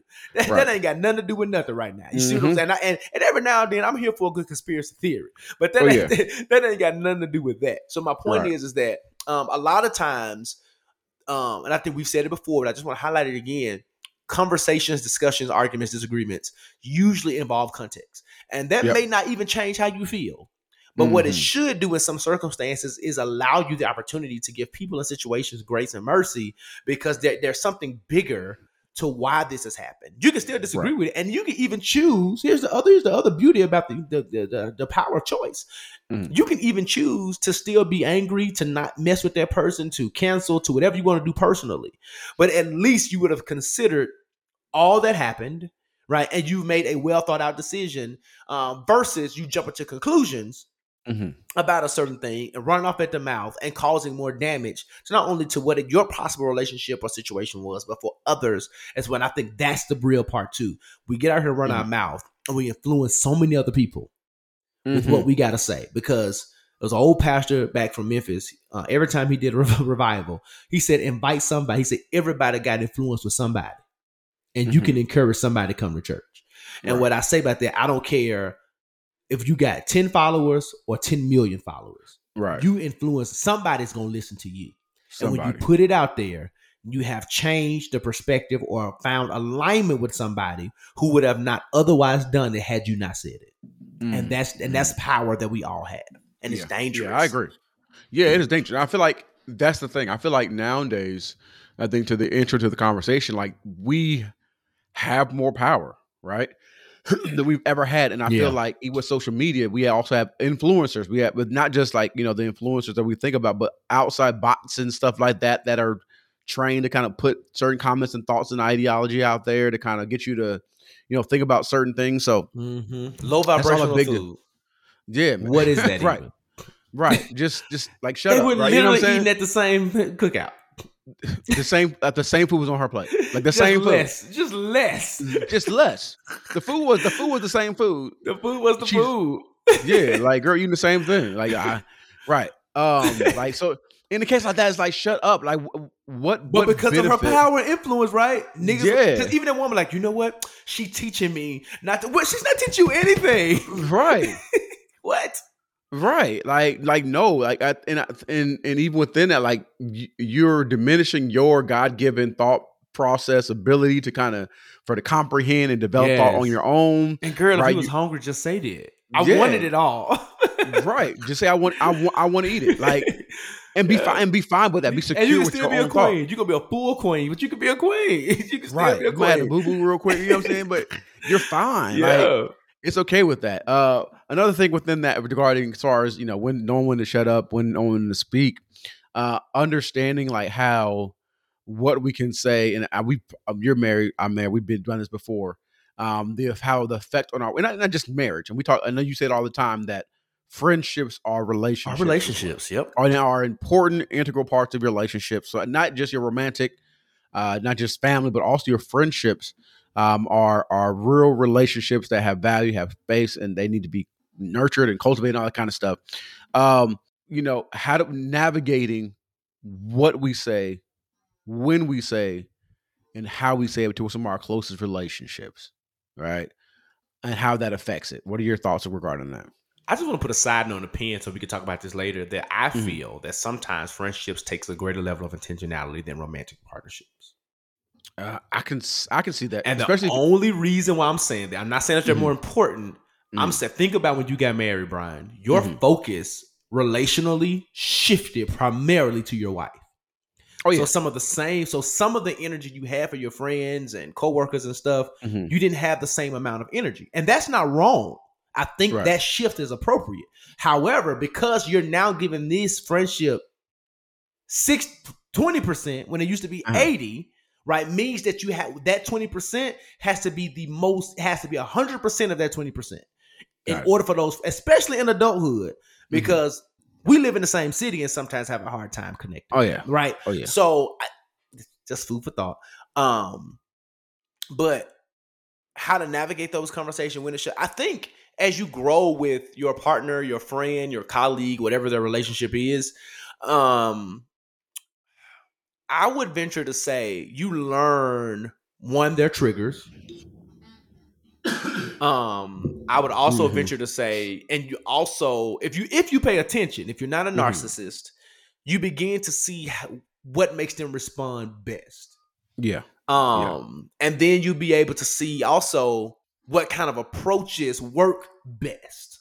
Because I think in the beginning of my marriage, I'll use my marriage for example with Asha, she would just jump out and say stuff Mhm. and not consider, like for example, she would try to have full fledged conversations about super important things first thing in the morning. Mm-hmm. Asha's a morning person. I'm not. I wake up early now because of adulthood, right? But I'm still not a morning person. And then she would get so frustrated with me when I would not remember things that we've talked about in detail. And I never Mhm. forget it. We were in a session. I think it was a marriage, a couples thing or something, and I brought it up. And one of the other wives looked at Ashley directly and said, "Well, why did you keep talking to him in the morning?" Mhm. And I didn't say anything. She stopped and was like, she was like, I really believe this right here. If y'all just had conversations at lunch Mhm. or after y'all got home, and he Mhm. was, she was like, and if it's too late for you, do lunch. You like, find that, find that time that works, and Right. this this whole problem will go away. And it was like, so it's so it's like finding those type of things, right? And while I tried right in the morning sometimes, but I'm just you're not going to get all of Josh or the Right, best right. of Josh at 7 a.m. It's just not going to happen. Um. I'm a little bit better these days, like I said, because I wake up earlier because my life is different. But back then, I was only waking up to get ready for work. I wasn't waking Mm-hmm. up to sit here and talk about our five year plan. And Yeah. it's like, baby, I ain't got it. Not not not right now. So I think as you learn with people, and sometimes there's therapy that's there, and have wise counsel with other people, you begin to see the flaws in your communication. Um, you begin to see um, your approach could be off and wrong. Um, a lot of times in my even in my friendships, I'm able to say, "Hey, remember when you said A, B, and C, and you informed me that you didn't like that? Well, you Mhm. just did that." Yeah, yeah. You know, so I'm so like, and I and I try to say it in those ways without saying I told you so, but to kind of let people be reflective on themselves to say you can't you can't command what you won't give. Um, like all, all these different types of things. So I think there are, I think handling that in relationship is a you know, it's gonna sound real churchy, but I think it's a learning way. yeah, yeah, And yeah. there will be growing pains, but I think the Mhm. flaw again, the human tragedy that exists in certain people is that they're not actually learning. They're failing that test over and over and over. It's Mhm. okay if we have beef around something communicative one or two times, yeah, but it's not cool if I got to repeat this thing the fifth, the sixth, the seventh, because ultimately you say you don't care about me, yeah, yeah, yeah. right? So I don't know. Yeah. I don't know if that answered your question or not. No, it does. It does. Okay. 'Cause I think I think sometimes we don't understand like the, the gravity or the weight of our words, um, and the timing. it- the timing of our words. Mhm. Um, and even I'm gonna throw another one in there. Is is it worth saying? Some right. stuff isn't. It's not Yeah, worth and- even 'cause saying. Like, so one of the main things that me and Lauren really struggle Ooh, with is she has to say hard sh- way. she has to say stuff. She can't she can't just not say anything. That's what me and Lauren are alike. yeah. she can't just not say anything. And I'm a type of person is my whole thought process is, and I- and and again, like I don't, I'm not gonna in this place. I think I'm not gonna say there's a right or wrong way. Of course, we're just figuring out, and we've been married 12 years. Um, and my whole thing is, and we actually had the same issue this week. Her whole thing is, I got to say something. I got to speak my mind. Blah blah blah blah.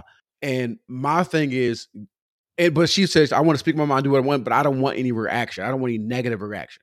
Right. Mhm. And my whole thing is like, I don't mind you saying, say what you want to say, but you can't expect my reaction to be just an okay and just go about my day, right? I might not like it, I might not appreciate what you're saying, blah, blah, blah. So you have the freedom to say it, but it, it may not come without consequences or reactions, right? And then sometimes when my argument usually is like, like to you, in your opinion, it was worth saying because you needed to get it Mhm. out. Mm-hmm. In my opinion, I'm like, like, what am I gonna do with this information? Right. Mm-hmm. And I, I, I, you know, that didn't need to be even be said. That didn't even, and that didn't even need to be a conversation. Like, it didn't even need to be a conver in my opinion, because that's I think sometimes the way we we process things. Um, she'll say something, I'm like, you know, that didn't need to be a conversation. You could have just told me that, or that could have been a text, it could have been an email, whatever it is. It didn't need to be a conversation. Isn't it worth saying? Um, so when with, with that being said, like, what is your thought? And are there times where it's like you want to say it, but you realize it's not even worth me saying for few for few reasons. One, it could be they're never going to receive what you're going to say. it's like you're wasting your your breath, and I Oh, do that a lot with my family. That's the biggest thing with my family. You know, Lauren, like, "Why don't you say something?" Because they're not going. Their behavior is not going to be changed. Mm-hmm. I'm going to say what I'm going to say, and it's going to all it's going to do is frustrate me mm-hmm. they're probably going to respond in a way to where I know they're not going to receive me, and it's going to further upset me and, and mess with my mental, yeah. right? Um, uh, and and in in most cases, it ends up happening, and then after the fact, Lauren was like, "Whoa," she's just looking at me like. I'm like, well, I told this is why I didn't want to say anything because I know it's, this is what the result was going to be, Yeah. right? But I, I don't know if I, I said something, but I opened the question to you, but I, I Sure. said something. So answer no, the no. question, I guess. No, no, that's fair. So I, there are times where I don't think it's there are things that aren't worth saying. Mhm. Um, I do think sometimes you find ways to say it that does not. In those situations, okay. So I took communi- I had I took an official communications class in college, Mhm. and one of the forms of communication was um paraverbal. Mhm. It's it goes so paraverbal is beyond body language. It is basically the communication of your actions Uh-huh. without without. So we think of body language as communication action, but literally body language speaks. Actions also speak without saying Mhm. anything. Um, so I think in those situations, for example, with family, if you got people who are just dogmatic, let's just say somebody who's homophobic, and Mm-hmm. Right, you got a um a homosexual friend, Yep. and you bring them over, and let's just say that's one of your best friends, right? So Uh-huh. they're hanging out with you and, and Lauren, and hanging out with your family, and your family's like, uh, uh blah blah blah blah, and all of a sudden you stop coming to the cookout. You just Mhm. stop coming because you know Yeah. you're not going to change their dogmatic behavior. Oh, without a doubt. Yeah. And they finally ask, Bryan, we ain't seen you in three years. Well, that's because the last time I was there, you greatly offended my friend. Mhm. I told you that this, you know, this person's a, you know, a really close friend of Lauren and I's. And if you can't be respectful to my friendships, then I won't come. Right. And that's it. Like you've communicated what you felt. Now, whether they agree with you or not, like I think that's a way to communicate. So to your point, when you have people who aren't going to change, my behavior will show you what I need to what, what needs to be said. Right, And right. if you and now if you want to approach the conversation, now we can go back. And I can Mhm. tell you I did this as a, a consequence. Your Yeah. actions led to this result. And that's it. I don't have I'm not gonna sit. I'm I am in a space in my big 33 years. I'm not gonna argue. I told somebody just the other day. We it was a frivolous conversation. They were saying that their HBCU was the best HBCU homecoming. I said, "Is it?" It's like it absolutely is. I said, "You know what? I'm not going to argue with another person about their truth." And they was like, "Excuse me?" I said, "I'm not going to argue with you about your truth. If that's what you believe, who am Right. I to tell you Right. that that's not true to you? I don't Right. believe that." At mm-hmm. all. However, I'm not going to get in here and debate with you why your homecoming is the best to you, right? Right. And I, and I and I've learned to apply that to a lot of people. If that's what you want to believe, then baby, I'm not going to waste my time arguing. Now there are times where I will go to bat for certain things, but that's certain, there's always a stopping point for oh Josh Rogers. yeah, yeah. I don't yeah. have capacity to keep Mhm. going because you're finna drain me at this Right. particular point. Um, but yeah, I do think there are things that don't need to be said. I'll make an example. It happened to me just this Mhm. past weekend where something was said to me that didn't need to be said. So Okay. Long story short, Asha's um, trunk inside of her trunk button doesn't work. She can only Mhm. access her trunk from the remote on her key. She only has Okay. one remote key. We were rushing. I put the key in the trunk, set it down, closed the trunk. Mm. So we was know, had a situation. We figured out a solution. Um, but then walking toward toward tailgate, Asha says, "Well, I know this might not be the right time, but next time, you know, I said, Asha, and, and I stopped her right there. I said, when you got to give right. that caveat, you already know. I said, I've already acknowledged at the car that I Uh-huh. was rushing. I apologized multiple times. We Uh-huh. have a solution. You're like, well, I know you want to get it out right now. That's not going to do anything but piss me off. Yeah. Like for because now you're now you're being to me you're being condescending. It's like you're trying to teach me a Mhm. lesson when the lesson has been learned, acknowledged, apologized for, and like Right. and resolved at this point. So what's the point of you saying this? Because why? Like you said earlier, you just want to say it, and it's Yeah, not oh, yeah. helpful. It's not helpful. It's going actually going to make it worse. Yeah, yeah, yeah. And when I yeah. said that to her, she stopped. She's like, you know what? I said, I said, yeah, I don't want to argue with you before this tailgate. I said, because I would give my friends and leave you in this crowd. I said, you know the kind of nigga I could be. You with Keisha too? I will leave y'all to y'all devices. Mhm. you know, so again, so but it, I've been in situations where I want to be like, see, I told you, had you listened to me, but I'm just like, no, she's learning the lesson. right, and I right. can see it on her face. She's hating to admit it. So that is that is my validation, all within itself. I see that Mhm. I was right, all that different kind of stuff. But I don't have to boast in that. Um, Right. So I think as you be in a relationship, not just with your partner, but with friends, uh, it's not always I'm right. I'm the right friend. I'm the advice giving friend. It's like I'm gonna throw it out here as a perspective. Mhm. And if it ends up leaning in my direction, then we can talk about how, all right, Josh, I see what you were saying. Let's figure out what this approach is. And if we're Mhm. best of friends, I'm gonna put it as water on the bridge. We gonna figure it out. You know, we- just acquaintances or something. Be like, well, I gave you the advice the first time. Go back to those messages, read through them Right, right. thoroughly, and, Right. and implement. Because I ain't got nothing else for you, right? So it's it, it, it to me is situational, but there are definitely opportunities where you can you can flex them. Matter of fact, First Thessalonians Mm-hmm. 4 and 11, Paul writes that ye study to be quiet yes. Hello. and to do your own business and Mhm. to work with your own hands. The man of God says this is sometimes we have to practice the art and learn to flex the muscle of minding our business, even with Mhm. those who are the closest to us. right. So I'll, I'm gonna leave you with the word of God. I didn't say That's that's good. the apostle that's said. that's real good. That's real good. I, want, I don't have anything to add to that. Um, last one before we wrap up this conversation. It's been a great conversation so far. Um, one thing is going to be uh, no, uh, no, depending on the setting, knowing your audience. Um, I'm gonna give an idea. Then also we're gonna kind of deal with the idea. Um, is this a space to keep it real? Uh, is this a space that I can speak freely? knowing that space, knowing that audience. Um, what are some of those spaces? If you were to give like an example of certain spaces where you can't keep a real, you may give a part of Josh right?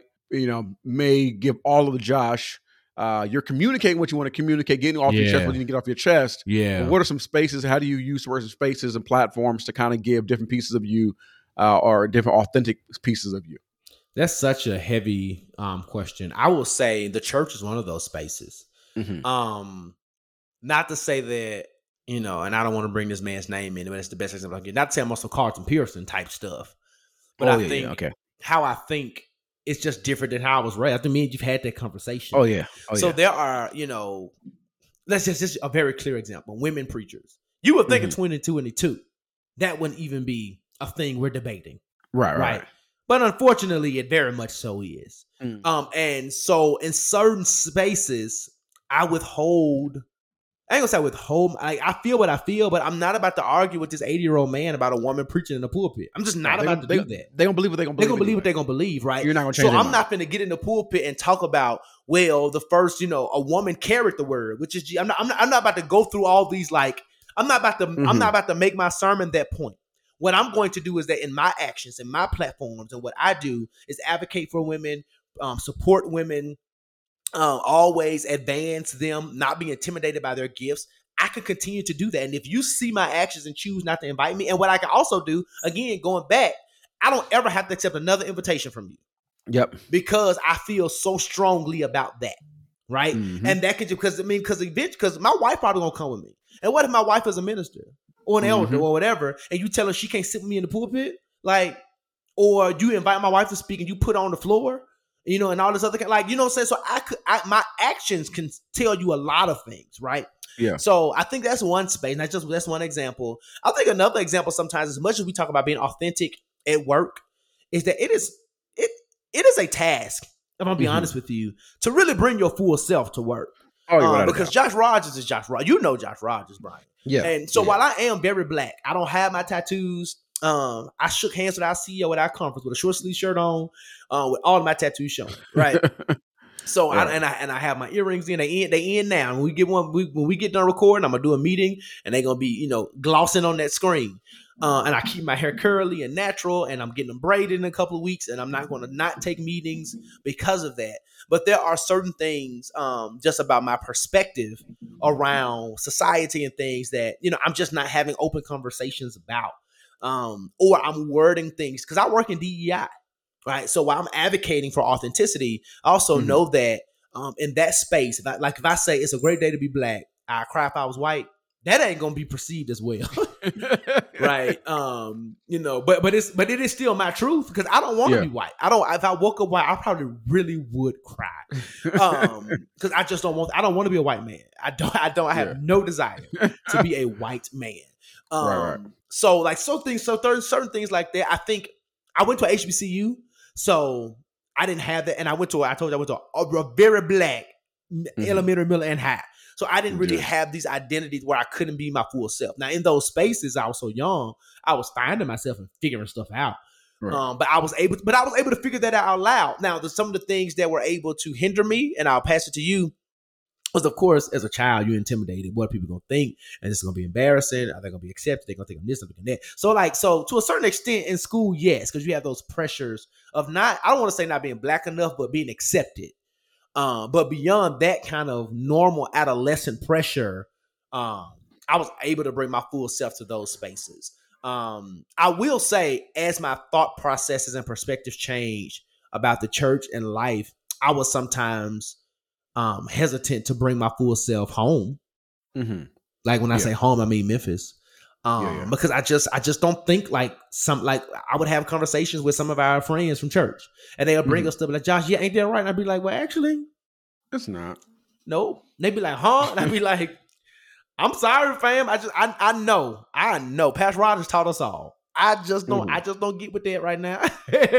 And you know, so anyway, um, but yeah, that's that's so I think it's the it is the negotiating you're evolving with people who have not been around to see you evolve. I think that's Yep. the whew, that's the art. And it's and it's I think it's gonna just gonna continue to be hard. hmm Yeah, I believe so. And I, and I, I, find different places, even with my work. Uh, I don't, I don't let anybody that, that I work with um, follow me on social media, anything like that, uh, because I know there's a certain. One of my managers actually said, "Oh, I, That you? It might be, you know, me, you know, me asking all this new technology in this house. I don't know what, I don't know what alarm is going on. Go ahead, I'm gonna go figure That that, out. uh, so what I was gonna say is basically what ends up happening is that even with like you know this thing about social media, I don't let really people that I, I work with really follow me on social media unless I like really trust them and really appreciate them, all that kind of stuff. Right. Um, it was actually funny because somebody was saying, "Well, why don't you? Why do you have two different social medias? One for work, uh, one for personal." And my manager was like, "Oh, Bryan says nigga too much on his personal uh, Instagram to have like my reps and stuff that, I work with um, on that Instagram." I'm like, I Mhm. you know I have my professional Instagram, but then I have the one that's just for my safe space, people I love, right? yeah, And even within that, you have like your close friends and all that kind of stuff. Um, I have spaces in my group chat where I can s- speak freely, but also have some accountability there where I can kind of grow and learn and, and all that kind of stuff and figure things out. Um, so I believe that there are spaces to keep real. There are spaces to kind of gauge where you can speak freely, have conversations, learn and grow. I think everyone needs those things. So for a quick recap before we close, um, it's very important as far as you're trying to figure these things out. Um, do your accurate research, right? Understand that words have positive and negative consequences. Being loud and wrong is never going to be a good look. Um, uh, sometimes you don't feel the need to, or the pressure to say something, even if you don't know what you're talking about. Protect your space, your mental space and capacity, right? Understand that your words can affect uh, affect your relationships and also last but not least making sure uh, you know when to say things if it's necessary to say things uh, but then also make sure you find a good space and place to say what you need to get out right Mhm, um, mhm. but make sure it's a, a free space a safe space uh, and don't give everything to everybody because not everybody deserves uh, that communication all right sound good sounds Um, great. This was right, good, any- Bryan. Thank you for this conversation, brother. not a problem is there anything we want to add to this before we head out to the i am my brother's keeper are we doing my brother's keeper or was this considered you know I feel like self-care I would. I feel like it is self care, but what I will add is this: know when to shut Okay. the hell up. That is the synopsis of the conversation. Yes. Knowing when to shut the hell First up. Like, Thessalonians four and eleven, and that you should study to be quiet. I mean, Paul was intentional. He said study. That means shut the hell up. that means take you some time to really Uh-huh. convince your cerebral cortex to control your mouth and let no auditory response exit from it. Glory Mhm. unto God. That's it. That's Oh, all I got. bless his name. Well, that was a great time for the, uh, the the living room. If you have any comments, questions, concerns, hit us up. If you have any topics for the living room, want us to talk about, let us know. We are always open to hearing what our, our puzzle pieces have to say. Uh, now it's time to get over to the PO box. And I believe we have something in there, a follow up, and also something new. Uh, so sit tight, and we'll get right over to the PO box. Oh yes,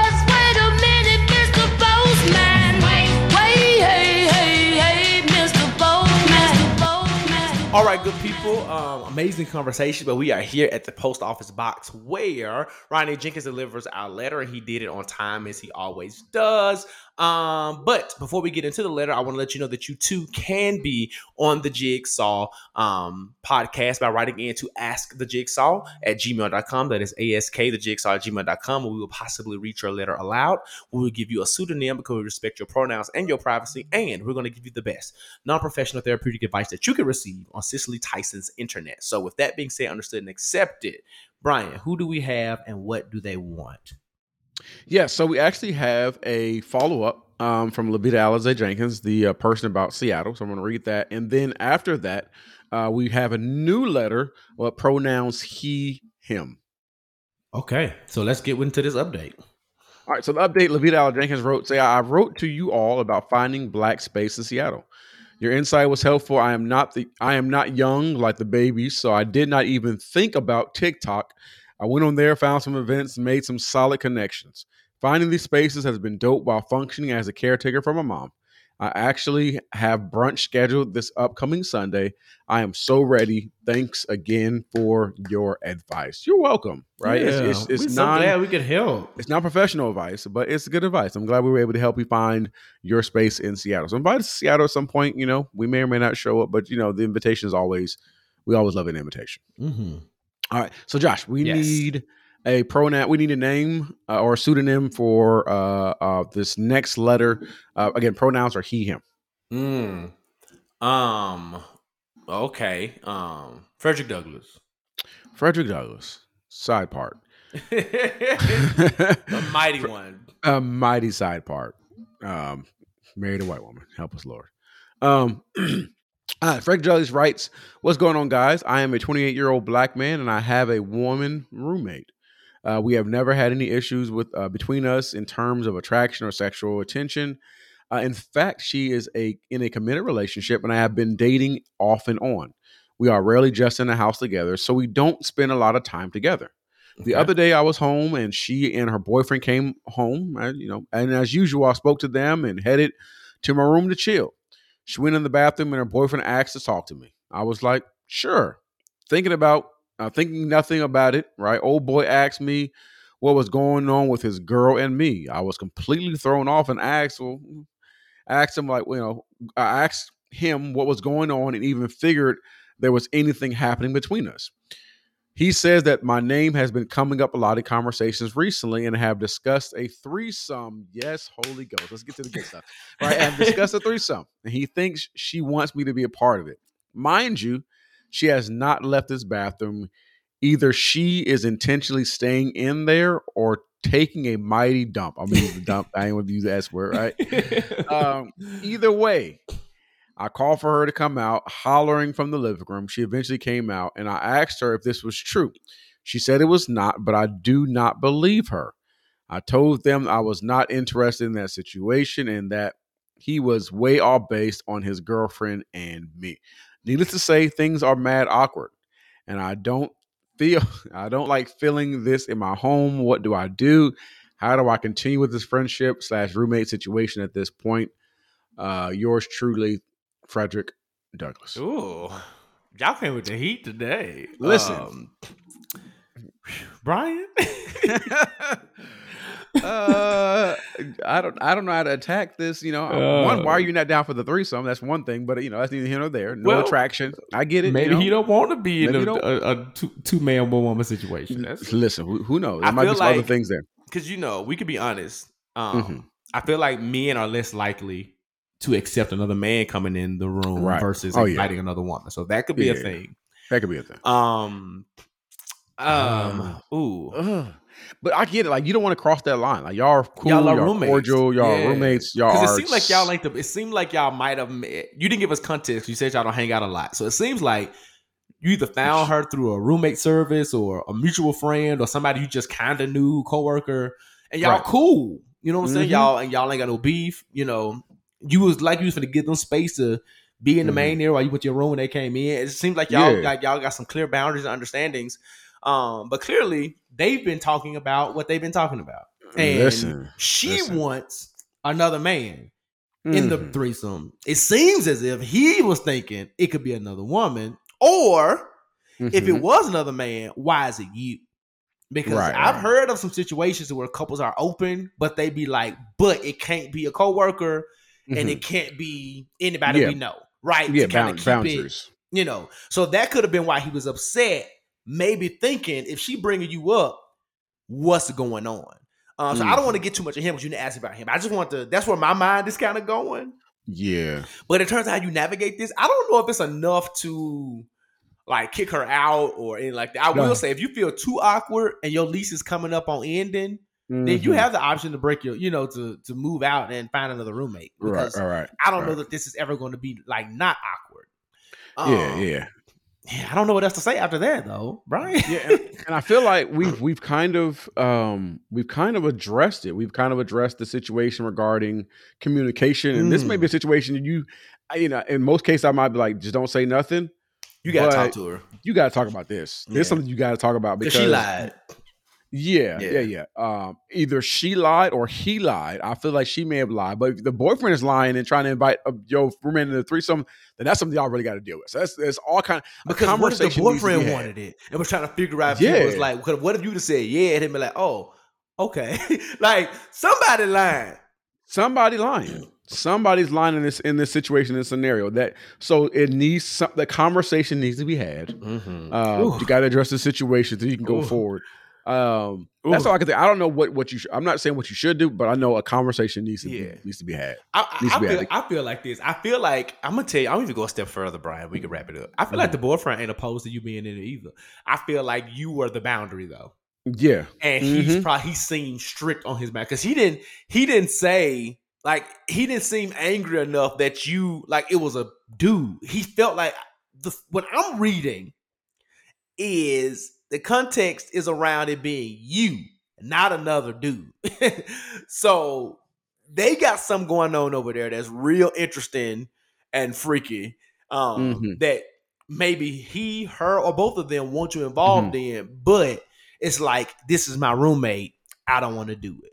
Um, and maybe she had that conversation, but he Mhm. still felt uncomfortable, which made him be like, well, maybe he pressing up on her for her to bring him up because we decided no roommates. I don't. That's that's that's what makes sense to me, Bryan. 'Cause Yeah, I would feel like the only reason why he would be so pressed that that it's you is that y'all they had the conversation about this particular person being not an option, and then Mhm. that not an option came up. yeah, And yeah, yeah. So, because that's what it seems like, and the fact that you're disinterested, bro, you have the right not to want to be in it because that also can get messy. So you have the Mhm. right not to want to be a part of that, and it also could be the fact that you don't have you have zero interest in being sexually involved with another man, no matter how many women are present, and that's your right as well, bro. Like anybody, right. so I don't care about the fact that you were disinterested. I feel like you need to figure out the root of why your name was even brought up Yeah, yeah. and watch. And- And, you right. If she was in that bathroom for y'all to have, because I feel like you missed like some details of that conversation between you and him. She was she was in there listening. Because the fact that she went Mhm. straight to the bathroom, she had that. They talk about that in the. There's a few things that's giving me hints in this conversation. So yeah, and she was probably embarrassed. She didn't want to see the. She didn't want to. One, she might want to get let down. She might Uh-huh. have been embarrassed. But then also think about that. I, I, to me, it's messy of them as the, even think about the boyfriend. Like, what if they did have the threesome and he is tearing your girl up? Like he is like banging that thing out, right? Mhm. Now that can cause rel- rel- issues with their relationships, trust. And then think about this: that boyfriend may not live there.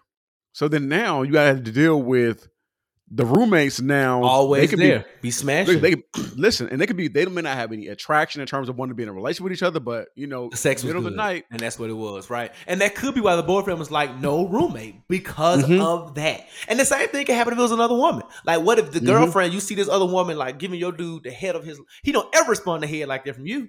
You know what I'm saying? And here she is giving that golf golf four thousand. You know what I'm saying? it's that six thousand. And you, and you sitting there looking crazy, or she, or she, you know, let's just be candid. She riding that thing, and he going crazy, and he don't like. Mhm. So I think even in the, that's probably why. And I hate to be real deep, but that's why it's probably best in certain situations not to in, have some of these situations because this is we, you know, even though this ain't the marriage bed, so we can you can interpret the marriage bed not being foul however you want to interpret. right, right, right, right. But when you start putting certain things in there, yeah, this is some of the reasons why, my friend, because it can seriously complicate um Yeah. what you have going on. But uh, Listen. I don't know if we helped you at all. yeah, uh, oof. But I Mm, think have the, the- conversation. The biggest, That's yeah. I'm about to say the biggest piece of advice that we got for you, bro, is have the conversation. And That's it. with that being said, let's do the next step. You ready to go to the greater conversation? Because I Yeah, don't, thank you, Freddie. because I'm sick of this conversation. All right, All right. all right. Let's do it. Bruh, let me talk. Oh, let me talk. All right, we're here at a greater conversation where we take this time on the show to get some things off of our chest that has been bothering us. I say it all the time, man. Tomorrow's not promised. Cuss them out today. So, Josh, I know we kind of alluded to it earlier. We have a certain theme, I guess, within our greater conversation yeah. um, that we want to go. Do you want to go first? You want me to go first? How do you want to do Uh, this? I can go first. I'm actually going to um, hand mine off to someone else Okay. because Okay. they they've articulated much better than I could. So I'm, I'm gonna Okay. do that. Go for it. Kanye's anti Semitism is going to be his downfall. Rightfully so.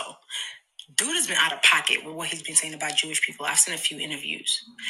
And here's the thing is when people tell us you should ignore Kanye, he's just trying to troll, he's just trying to get attention. That's not how this works.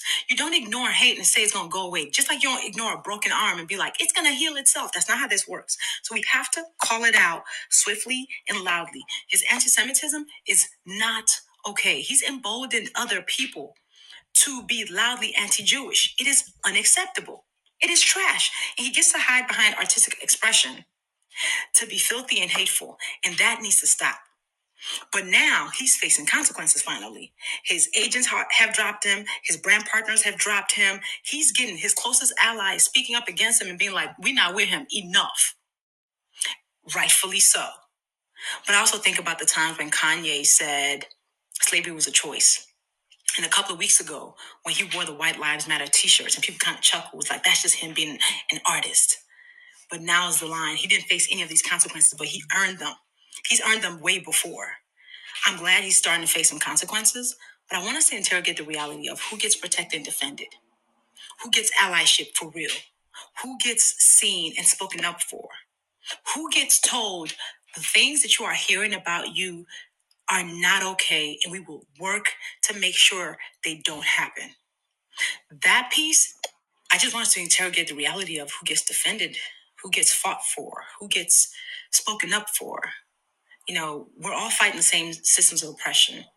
We're all in bondage. None of us are free until all of us are free. So, who are we putting our voices on the line for, our power on the line for? Who are we advocating for? We gotta fight for each other, but we also have to fight for ourselves. But yeah, Kanye.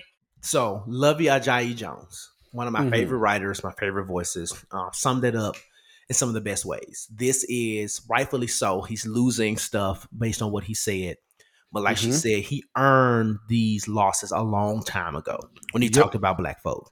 Yep. And I, this is not to say that I don't care about Jewish hate speech, but it is to say that it is Mhm. very. We talk about this all the time, especially when Yep. black men and black women get killed. Then when a black wo- a white woman or a white man gets killed, the world stops, Mhm. and that same level of intention is never, never brought in for us. Um, and sometimes we are our own downfall because when that man said slave was a choice, we went out there and bought that new album and was rocking to Mary Had a Little Lamb um, to the beat of Mhm. Jodeci. Uh, Can we come and talk on his new gospel Mhm. album? He was able to say Jesus and get us back, and we bought more Yeezys. But now that Mhm. he said this about the Jewish community, everybody wants to take action, and it should have been that same action years ago. Um, but here we are, nonetheless. Yep. Bryan. Yep. Yeah, same thing. Uh, that's been my biggest thing is the fact that like all these companies, I'm poo pooing on your your you know we can't stand behind Kanye because he's been saying damaging things against uh, black people for the longest time, and y'all didn't care anything about it. Um, so I you know th- that's just my I, that thing that's been the the most glaring thing to me. And these are the same niggas that was putting out stuff when jo- George Floyd and um, all that kind of stuff we're saying, like, you know, Black Lives Matter. It's okay, you know, for him to say negative things because the thing is, most of these people in these places believe what Kanye was saying about black folks. Like, y'all believe it. Y'all enjoy, y'all enjoy this black person saying negative things about black people so they will make you feel good about your ideologies and thoughts about black folks. We see it, we understand it. I'm not saying we understand it, but we understand it to the degree of we know that y'all in low key or high key white supremacists and racists, but you love to hear a black person like, you know, Kanye or Candace Owens or all the other coons that are out there say negative Because things they about are black folks. coons. Right. Say negative things about black folks. Um, but let them say something about, you know, uh, folks in the uh, LGBT community. It's going to be a big deal. Y'all say things about And it's the rightfully so a big deal. right, and it's a Yeah. big deal. The Jewish community is a big deal. Like, like Asian hate It speech, big deal. it, it should be yeah it should be a thing like if it's if it's negative yeah every it, it feels like every group every um um yeah every group gets the treatment um that i feel like black people don't get and a lot of times black people we ride for other communities and we don't get the same level of commu- uh like same level of riding Even black for- for women us. versus white feminism. It's yeah, we we you know, so to me, I'm not going to celebrate you know him losing everything. I, it doesn't bother me in, in any one bit, right? Um, it doesn't bother me. Um, however, to me, Mm. the biggest thing is y'all niggas that are that are saying, "Oh, Kanye's a genius," because you know he wanted to get out of these deals. The niggas that's celebrating him losing things, but not really demeaning those companies who allowed him, you know, and kept paying him after he said all the slavery of choice stuff. Um, so f all y'all, all y'all. If y'all don't like me, um, you know, y'all know where I am. Um, that's all I gotta say. So I'm I'm I'm gonna repeat what our frat brother Marc Lamont Hill said. I don't find pleasure in anyone's misery, but I'm not going to cry that a narcissistic, anti-black, and anti-Semitic misogynist no longer has a morally indefensible amount of hoarded wealth, especially when he actively and intentionally weaponizes that wealth in service of harm. Mm-hmm. And that is exactly what it is. I'm not gonna throw a party that because that nigga lost it all. But I'm also not going to sit here and act like I'm crying and I'm sad about it. Yeah, and I, I, think I, I care less. the additional point to that, Bryan, that I just want to add, because I know I know Luvvie said it for me, but I want to add this about you niggas. Mhm. You hotep niggas, you niggas who talking about he's a genius. He wanted to get out those contracts anyway. If it takes hate speech to get out of a contract, was it worth it? That's Right. that's what we got to reckon with. Mm-hmm. I'm I'm not opposed to you uh flipping the tables and ruffling feathers to get out of a contract. But when it involves the dogmatic, the hate, the the the the, the all the abusive and harmful language and actions to other groups of people just to do that, then that's where it's no longer genius. Mm-mm. It is no longer No. genius at that point. And No. for all you who have saying that, again, journalists here, when I when we wrote the article about Kanye West becoming a billionaire, in that same article, we noted that in our research, right there on Afrotech, that all of his billionaire status was completely tied to his deal with Adidas. He's no Mm. longer a billionaire at all. at all. And not only did he lose Adidas, because here it is, net worth is not liquid cash, y'all. This is how I know y'all didn't take econ.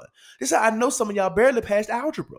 Net Mhm. worth is not liquid cash. Me and Bryan's net worth is probably much higher than what we got in the bank, Right. right? Because that's how net worth works. Yeah. Assets, liabilities. All of that like different kind of stuff. So now that he Mhm. lost Adidas and Gap and Vogue partnership. And Balenciaga and, and Balenciaga, and his agents even dropped him. Kanye is probably worth a couple of cool million. Whatever's Mhm. in his bank right now, and whatever homes he owns, that is his. Yep. That is all he's worth at this Yep. particular point. And the fact that all these other brands, and he oh, and he also has no place to put his music out through. He's now an Mhm. independent artist. So he's about to Mhm. spend all of his own money to do, and that's because he's accumulated a lot of wealth. So don't get me Mhm. wrong, he can do it, but he does not have the machines and the power that is going to give him the say the cushion, right, to not touch his own money and to do these Mhm. different types of things. And, and if you think Adidas gonna allow Kanye to go put some Yeezys out independently without bringing their legal teams involved, you are stupider than you look. And I just want to say that. Y'all talking, oh, we can just go buy them now. No, Adidas ain't finna, them Yeezys were too valuable. They are not about to let that nigga just go put out that same shoe, bro. Mm-mm. Like somewhere in that contract, Adidas owned the likeness of that. Why do you think Mm-hmm. Shaquille O'Neal's team was suing Shaquille O'Neal's son over a trademark? Because they Mm-hmm. Right. because Shaquille O'Neal sold his likeness to another company. So when his Mhm. son was trademark his own name Shakir, it was like, oh no, no, no, no, no, they too similar. It ain't got Mhm. nothing to do with the, the father and son. It's the businesses Right. at this point. And that's the same thing. This is, Kanye is even Kanye's out the picture. When it, why you think Lauryn Hill can't perform her songs the way they, they appear on that dang old album? Hello. Because she don't own it. Mm-hmm. And even though he designed that stuff, if Adidas, if that was Adidas shoe, I don't care if they call it Yeezy dot Gap or the Gap Yeezy store or the Adidas. It doesn't. Ivy Park is Beyonce's, but if God forbid that woman do something off base to Adidas, Ivy Park is gonna be Ivy Park, and that's gonna be the end of that. She she's not. I love Beyonce, but this ain't House of Dereon. She, she she ain't got the same level of control. You see what I'm saying? Right, right, So we right. gotta It's not built from the ground. It's not built from the ground up. Right. Yep. That was a partnership, and they gave her they gave her creative control, but it was a Mhm. partnership, and they were able to uh, leverage the success of each other. Right. So, um, anyway, anyway, I, I just wanted to put that out there. A lot of y'all are saying stuff, and this is why I saying it on social media because I know I could be able to say it very loudly here. Y'all are saying stuff that don't Yep. make no kind of sense. No. And y'all are caping for this man and saying all this stuff about his genius and his art. The only thing that Kanye is a genius in is his creative ability to make That's- really good that's it. music. Because even That's in it. his most even his most recent albums, I can't hold you. The production of those things were still top tier. Yeah, it's never Um, gonna go away. I cause I was That, listening- I think I- that. I think me and you were talking maybe months ago, and I told you I listened to just my Apple, and Apple gave me a, a song. I think he sampled um Doo Wop from Lauryn Hill, and I was like, "What is Mhm. this?" And I looked at my my my car, and it was off Right. Donda, and I and I literally couldn't press stop because it was so good. So Mhm. that the music is just the music. He got it. Lucifer still Yeah. had it. If we're gonna go to the Bible, Hello, hello. but that didn't make him any less of a demon when he got kicked out of heaven, right? So Right. Gifts and callings. Gibson and the, the Bible says Mhm. that gifts and callings come without repentance. So the Right. gift, even Donald Lawrence had a song called "The Gift Looks Good on You," but it's how we Mhm. use it and how we wear it, right? That Right, makes the right. difference. And it is him uh, monopolizing his gift to create wealth to then, as Marc Lamont Hill said, do harm to other people. Because, and that's the other thing, people are intimidated by Kanye because he loud. Mhm. The you got the answer, Sway. He was just loud. Sway just backed up because I Mm. ain't got time. He was loud. he overtalked everybody. He overtalks everybody. The slave was a choice. He got real loud. Mm. And he wasn't ready for old boy at TMZ to come in here. With Oh yeah, nah, no, no. It was a Van. It was a Van. Lathan. Yeah, he shut up then, right? And, and, and Van gave him argument. He gave him point, and and and all Kanye just be saying stuff, y'all. He don't he don't have never have no points. He never have no points, no research, no theory, none of that stuff. The nigga don't say he don't even read. So where's he even developing his thought idea or his bias or basis or for any information? He Mhm. just says stuff, right? And as much as I don't want them kids to end up with Kim Kardashian full time, I feel like living with their daddy. With- this is the first time I would say living with Kanye would probably be worse than Kim raising them because at the very least, Kim is gonna have a nanny to to Oh, yeah. actually raise them children. but he even showed he's anti-black with his like just his whole lifestyle. I'm, I'm not going there, but we can do it. We can do it real he, quick. like, like he showed like from from like other than his first album, right? He kind of started showing signs of when I started making money, like I'm he his anti-blackness increased over time. It was no longer about the struggle, no more about black people racism, you know, poverty stuff like that. It was I'm rich now. I'm in a class that's different, and now it's classism. And what did you do? You you you left the black girl that you was with with with um with um college dropout. You chased after this, all these white girls since then. Like, you know what I'm saying? then you married a white woman. Now you're saying, oh, and and I have no sympathy. We talking about why don't y'all care about when I love my kids? You decided to marry that white woman. I ain't Mhm. decided to do that. and not Like, only you know that, what I'm woman, saying? a very particular type of white woman who is known for exploiting black men. Nigga, a whole family that's known for exploiting black men. Like, other than the Kourtney girl, right? All of them exploit black men. They attach themselves to black men. They, they, they, her whole he, like Kim, throughout her life, has used black men to get to another level of class. She even said that Kanye was the was the avenue to um to get into fashion houses in Vogue and and for them to take her um uh, seriously. And what happened after she got there? What did she do? She got rid of him. Like so, and then you want to come to the black community who you who you pretty much kicked to the side to try to say, hey, why don't y'all care about me? No, bro, like you didn't care about us, so I don't care about you. So, and that's the end of it. But we've been we've been talking about this for at least two years. We've been talking, we've been demeaning, not demeaning, we've been speaking out against this fool probably since the beginning of the podcast. Mm-hmm. Yeah, because I think And- around 2019, 2020 is when he really started Yeah, and, like just and, spiraling out of control. and, And we, and we warned you. We Yeah, warned we y'all. warned y'all. And, and, and at one point, I think we was trying to give it a mental health thing, and we're not going to trivialize. I do think Kanye West has some deep mental health issues and some demons in his and some demons. Yes, some demon in his knees. Tiffany New York Pollard said that she believes that he has demons in his kneecaps, and that's why he's walking and acting what he walks because he got a cast. he's an exorcist. Needs an exorcism from his knees. When I tell you that is the most hilarious thing that I have Mhm. heard in my 33 Negro Negro years of life. oh my God. But anyway, um, but yes, I we're not, you know, on this show, we love to talk about mental health. We're not gonna trivialize mental health at not at all. all. Not at all. But at the same time, that does not absolve him. Again, here's that word of the consequences of his behavior. There are so many people Mhm. who are living well-rounded um, lives who have mental health issues. Doesn't mean that it's Mhm. easy for them. It does Right. not mean that. But what Not it does all. mean is that it's possible with the right type of help and guidance and sometimes medication. Uh, you have people who have been very public about it. Like Jennifer Lewis has admitted to being what, it's bipolar. She said she was. Yes. And you know, and she talked about some of her struggles early in her career. When she got a grasp on that thing, got the help that she needed, right? She was able to live a more holistic life. It is possible, right, for him to have whatever struggles he had, and to because and then we talk about him grieving his mother. He never did it, and sorry for him for that. That is just tragic. Right. But Kanye did not go through the steps to grieve his mother, and I know that's going to losing a parent is going to impact you for the rest of your life Oh, without but we doubt. can't blame all of this behavior on the deceased Miss Donda. We just can't do No. that.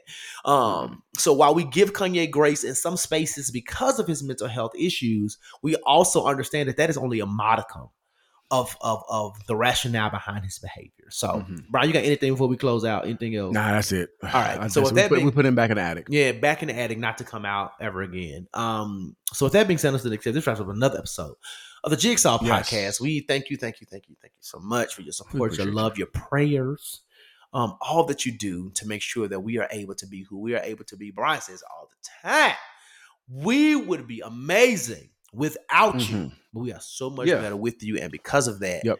we bless a God for you, Bryan. We do.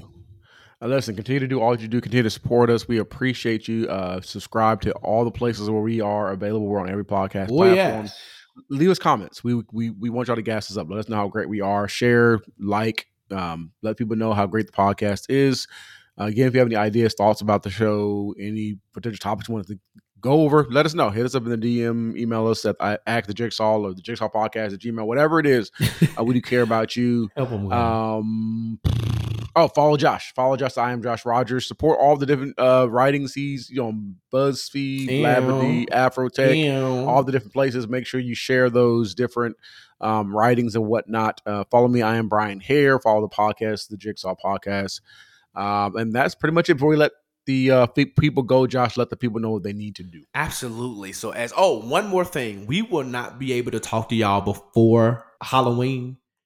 But you Mhm. whites, don't you put on no, don't you put on no Oh, black face yes. or no brown face. Don't you do it? And you Don't you blacks, do y'all it. be safe and y'all be careful out there. Now, I don't celebrate no Halloween, but I want y'all to be safe. I'm not gonna come against y'all Mm-hmm. who decide to do that. Right. So y'all just be safe out there. And if I see any black face, you better believe it's gonna be some smoke in the city on this next episode of the Jigsaw Podcast. um, so now do what you can while you can Mhm. in the very best ways that you can. And sometimes that means drinking pumpkin spice, but not being pumpkin spicy. But in all that you do, doing it to the glory of God. I love y'all. I love y'all. Bye bye now. With the love of the Lord. Peace.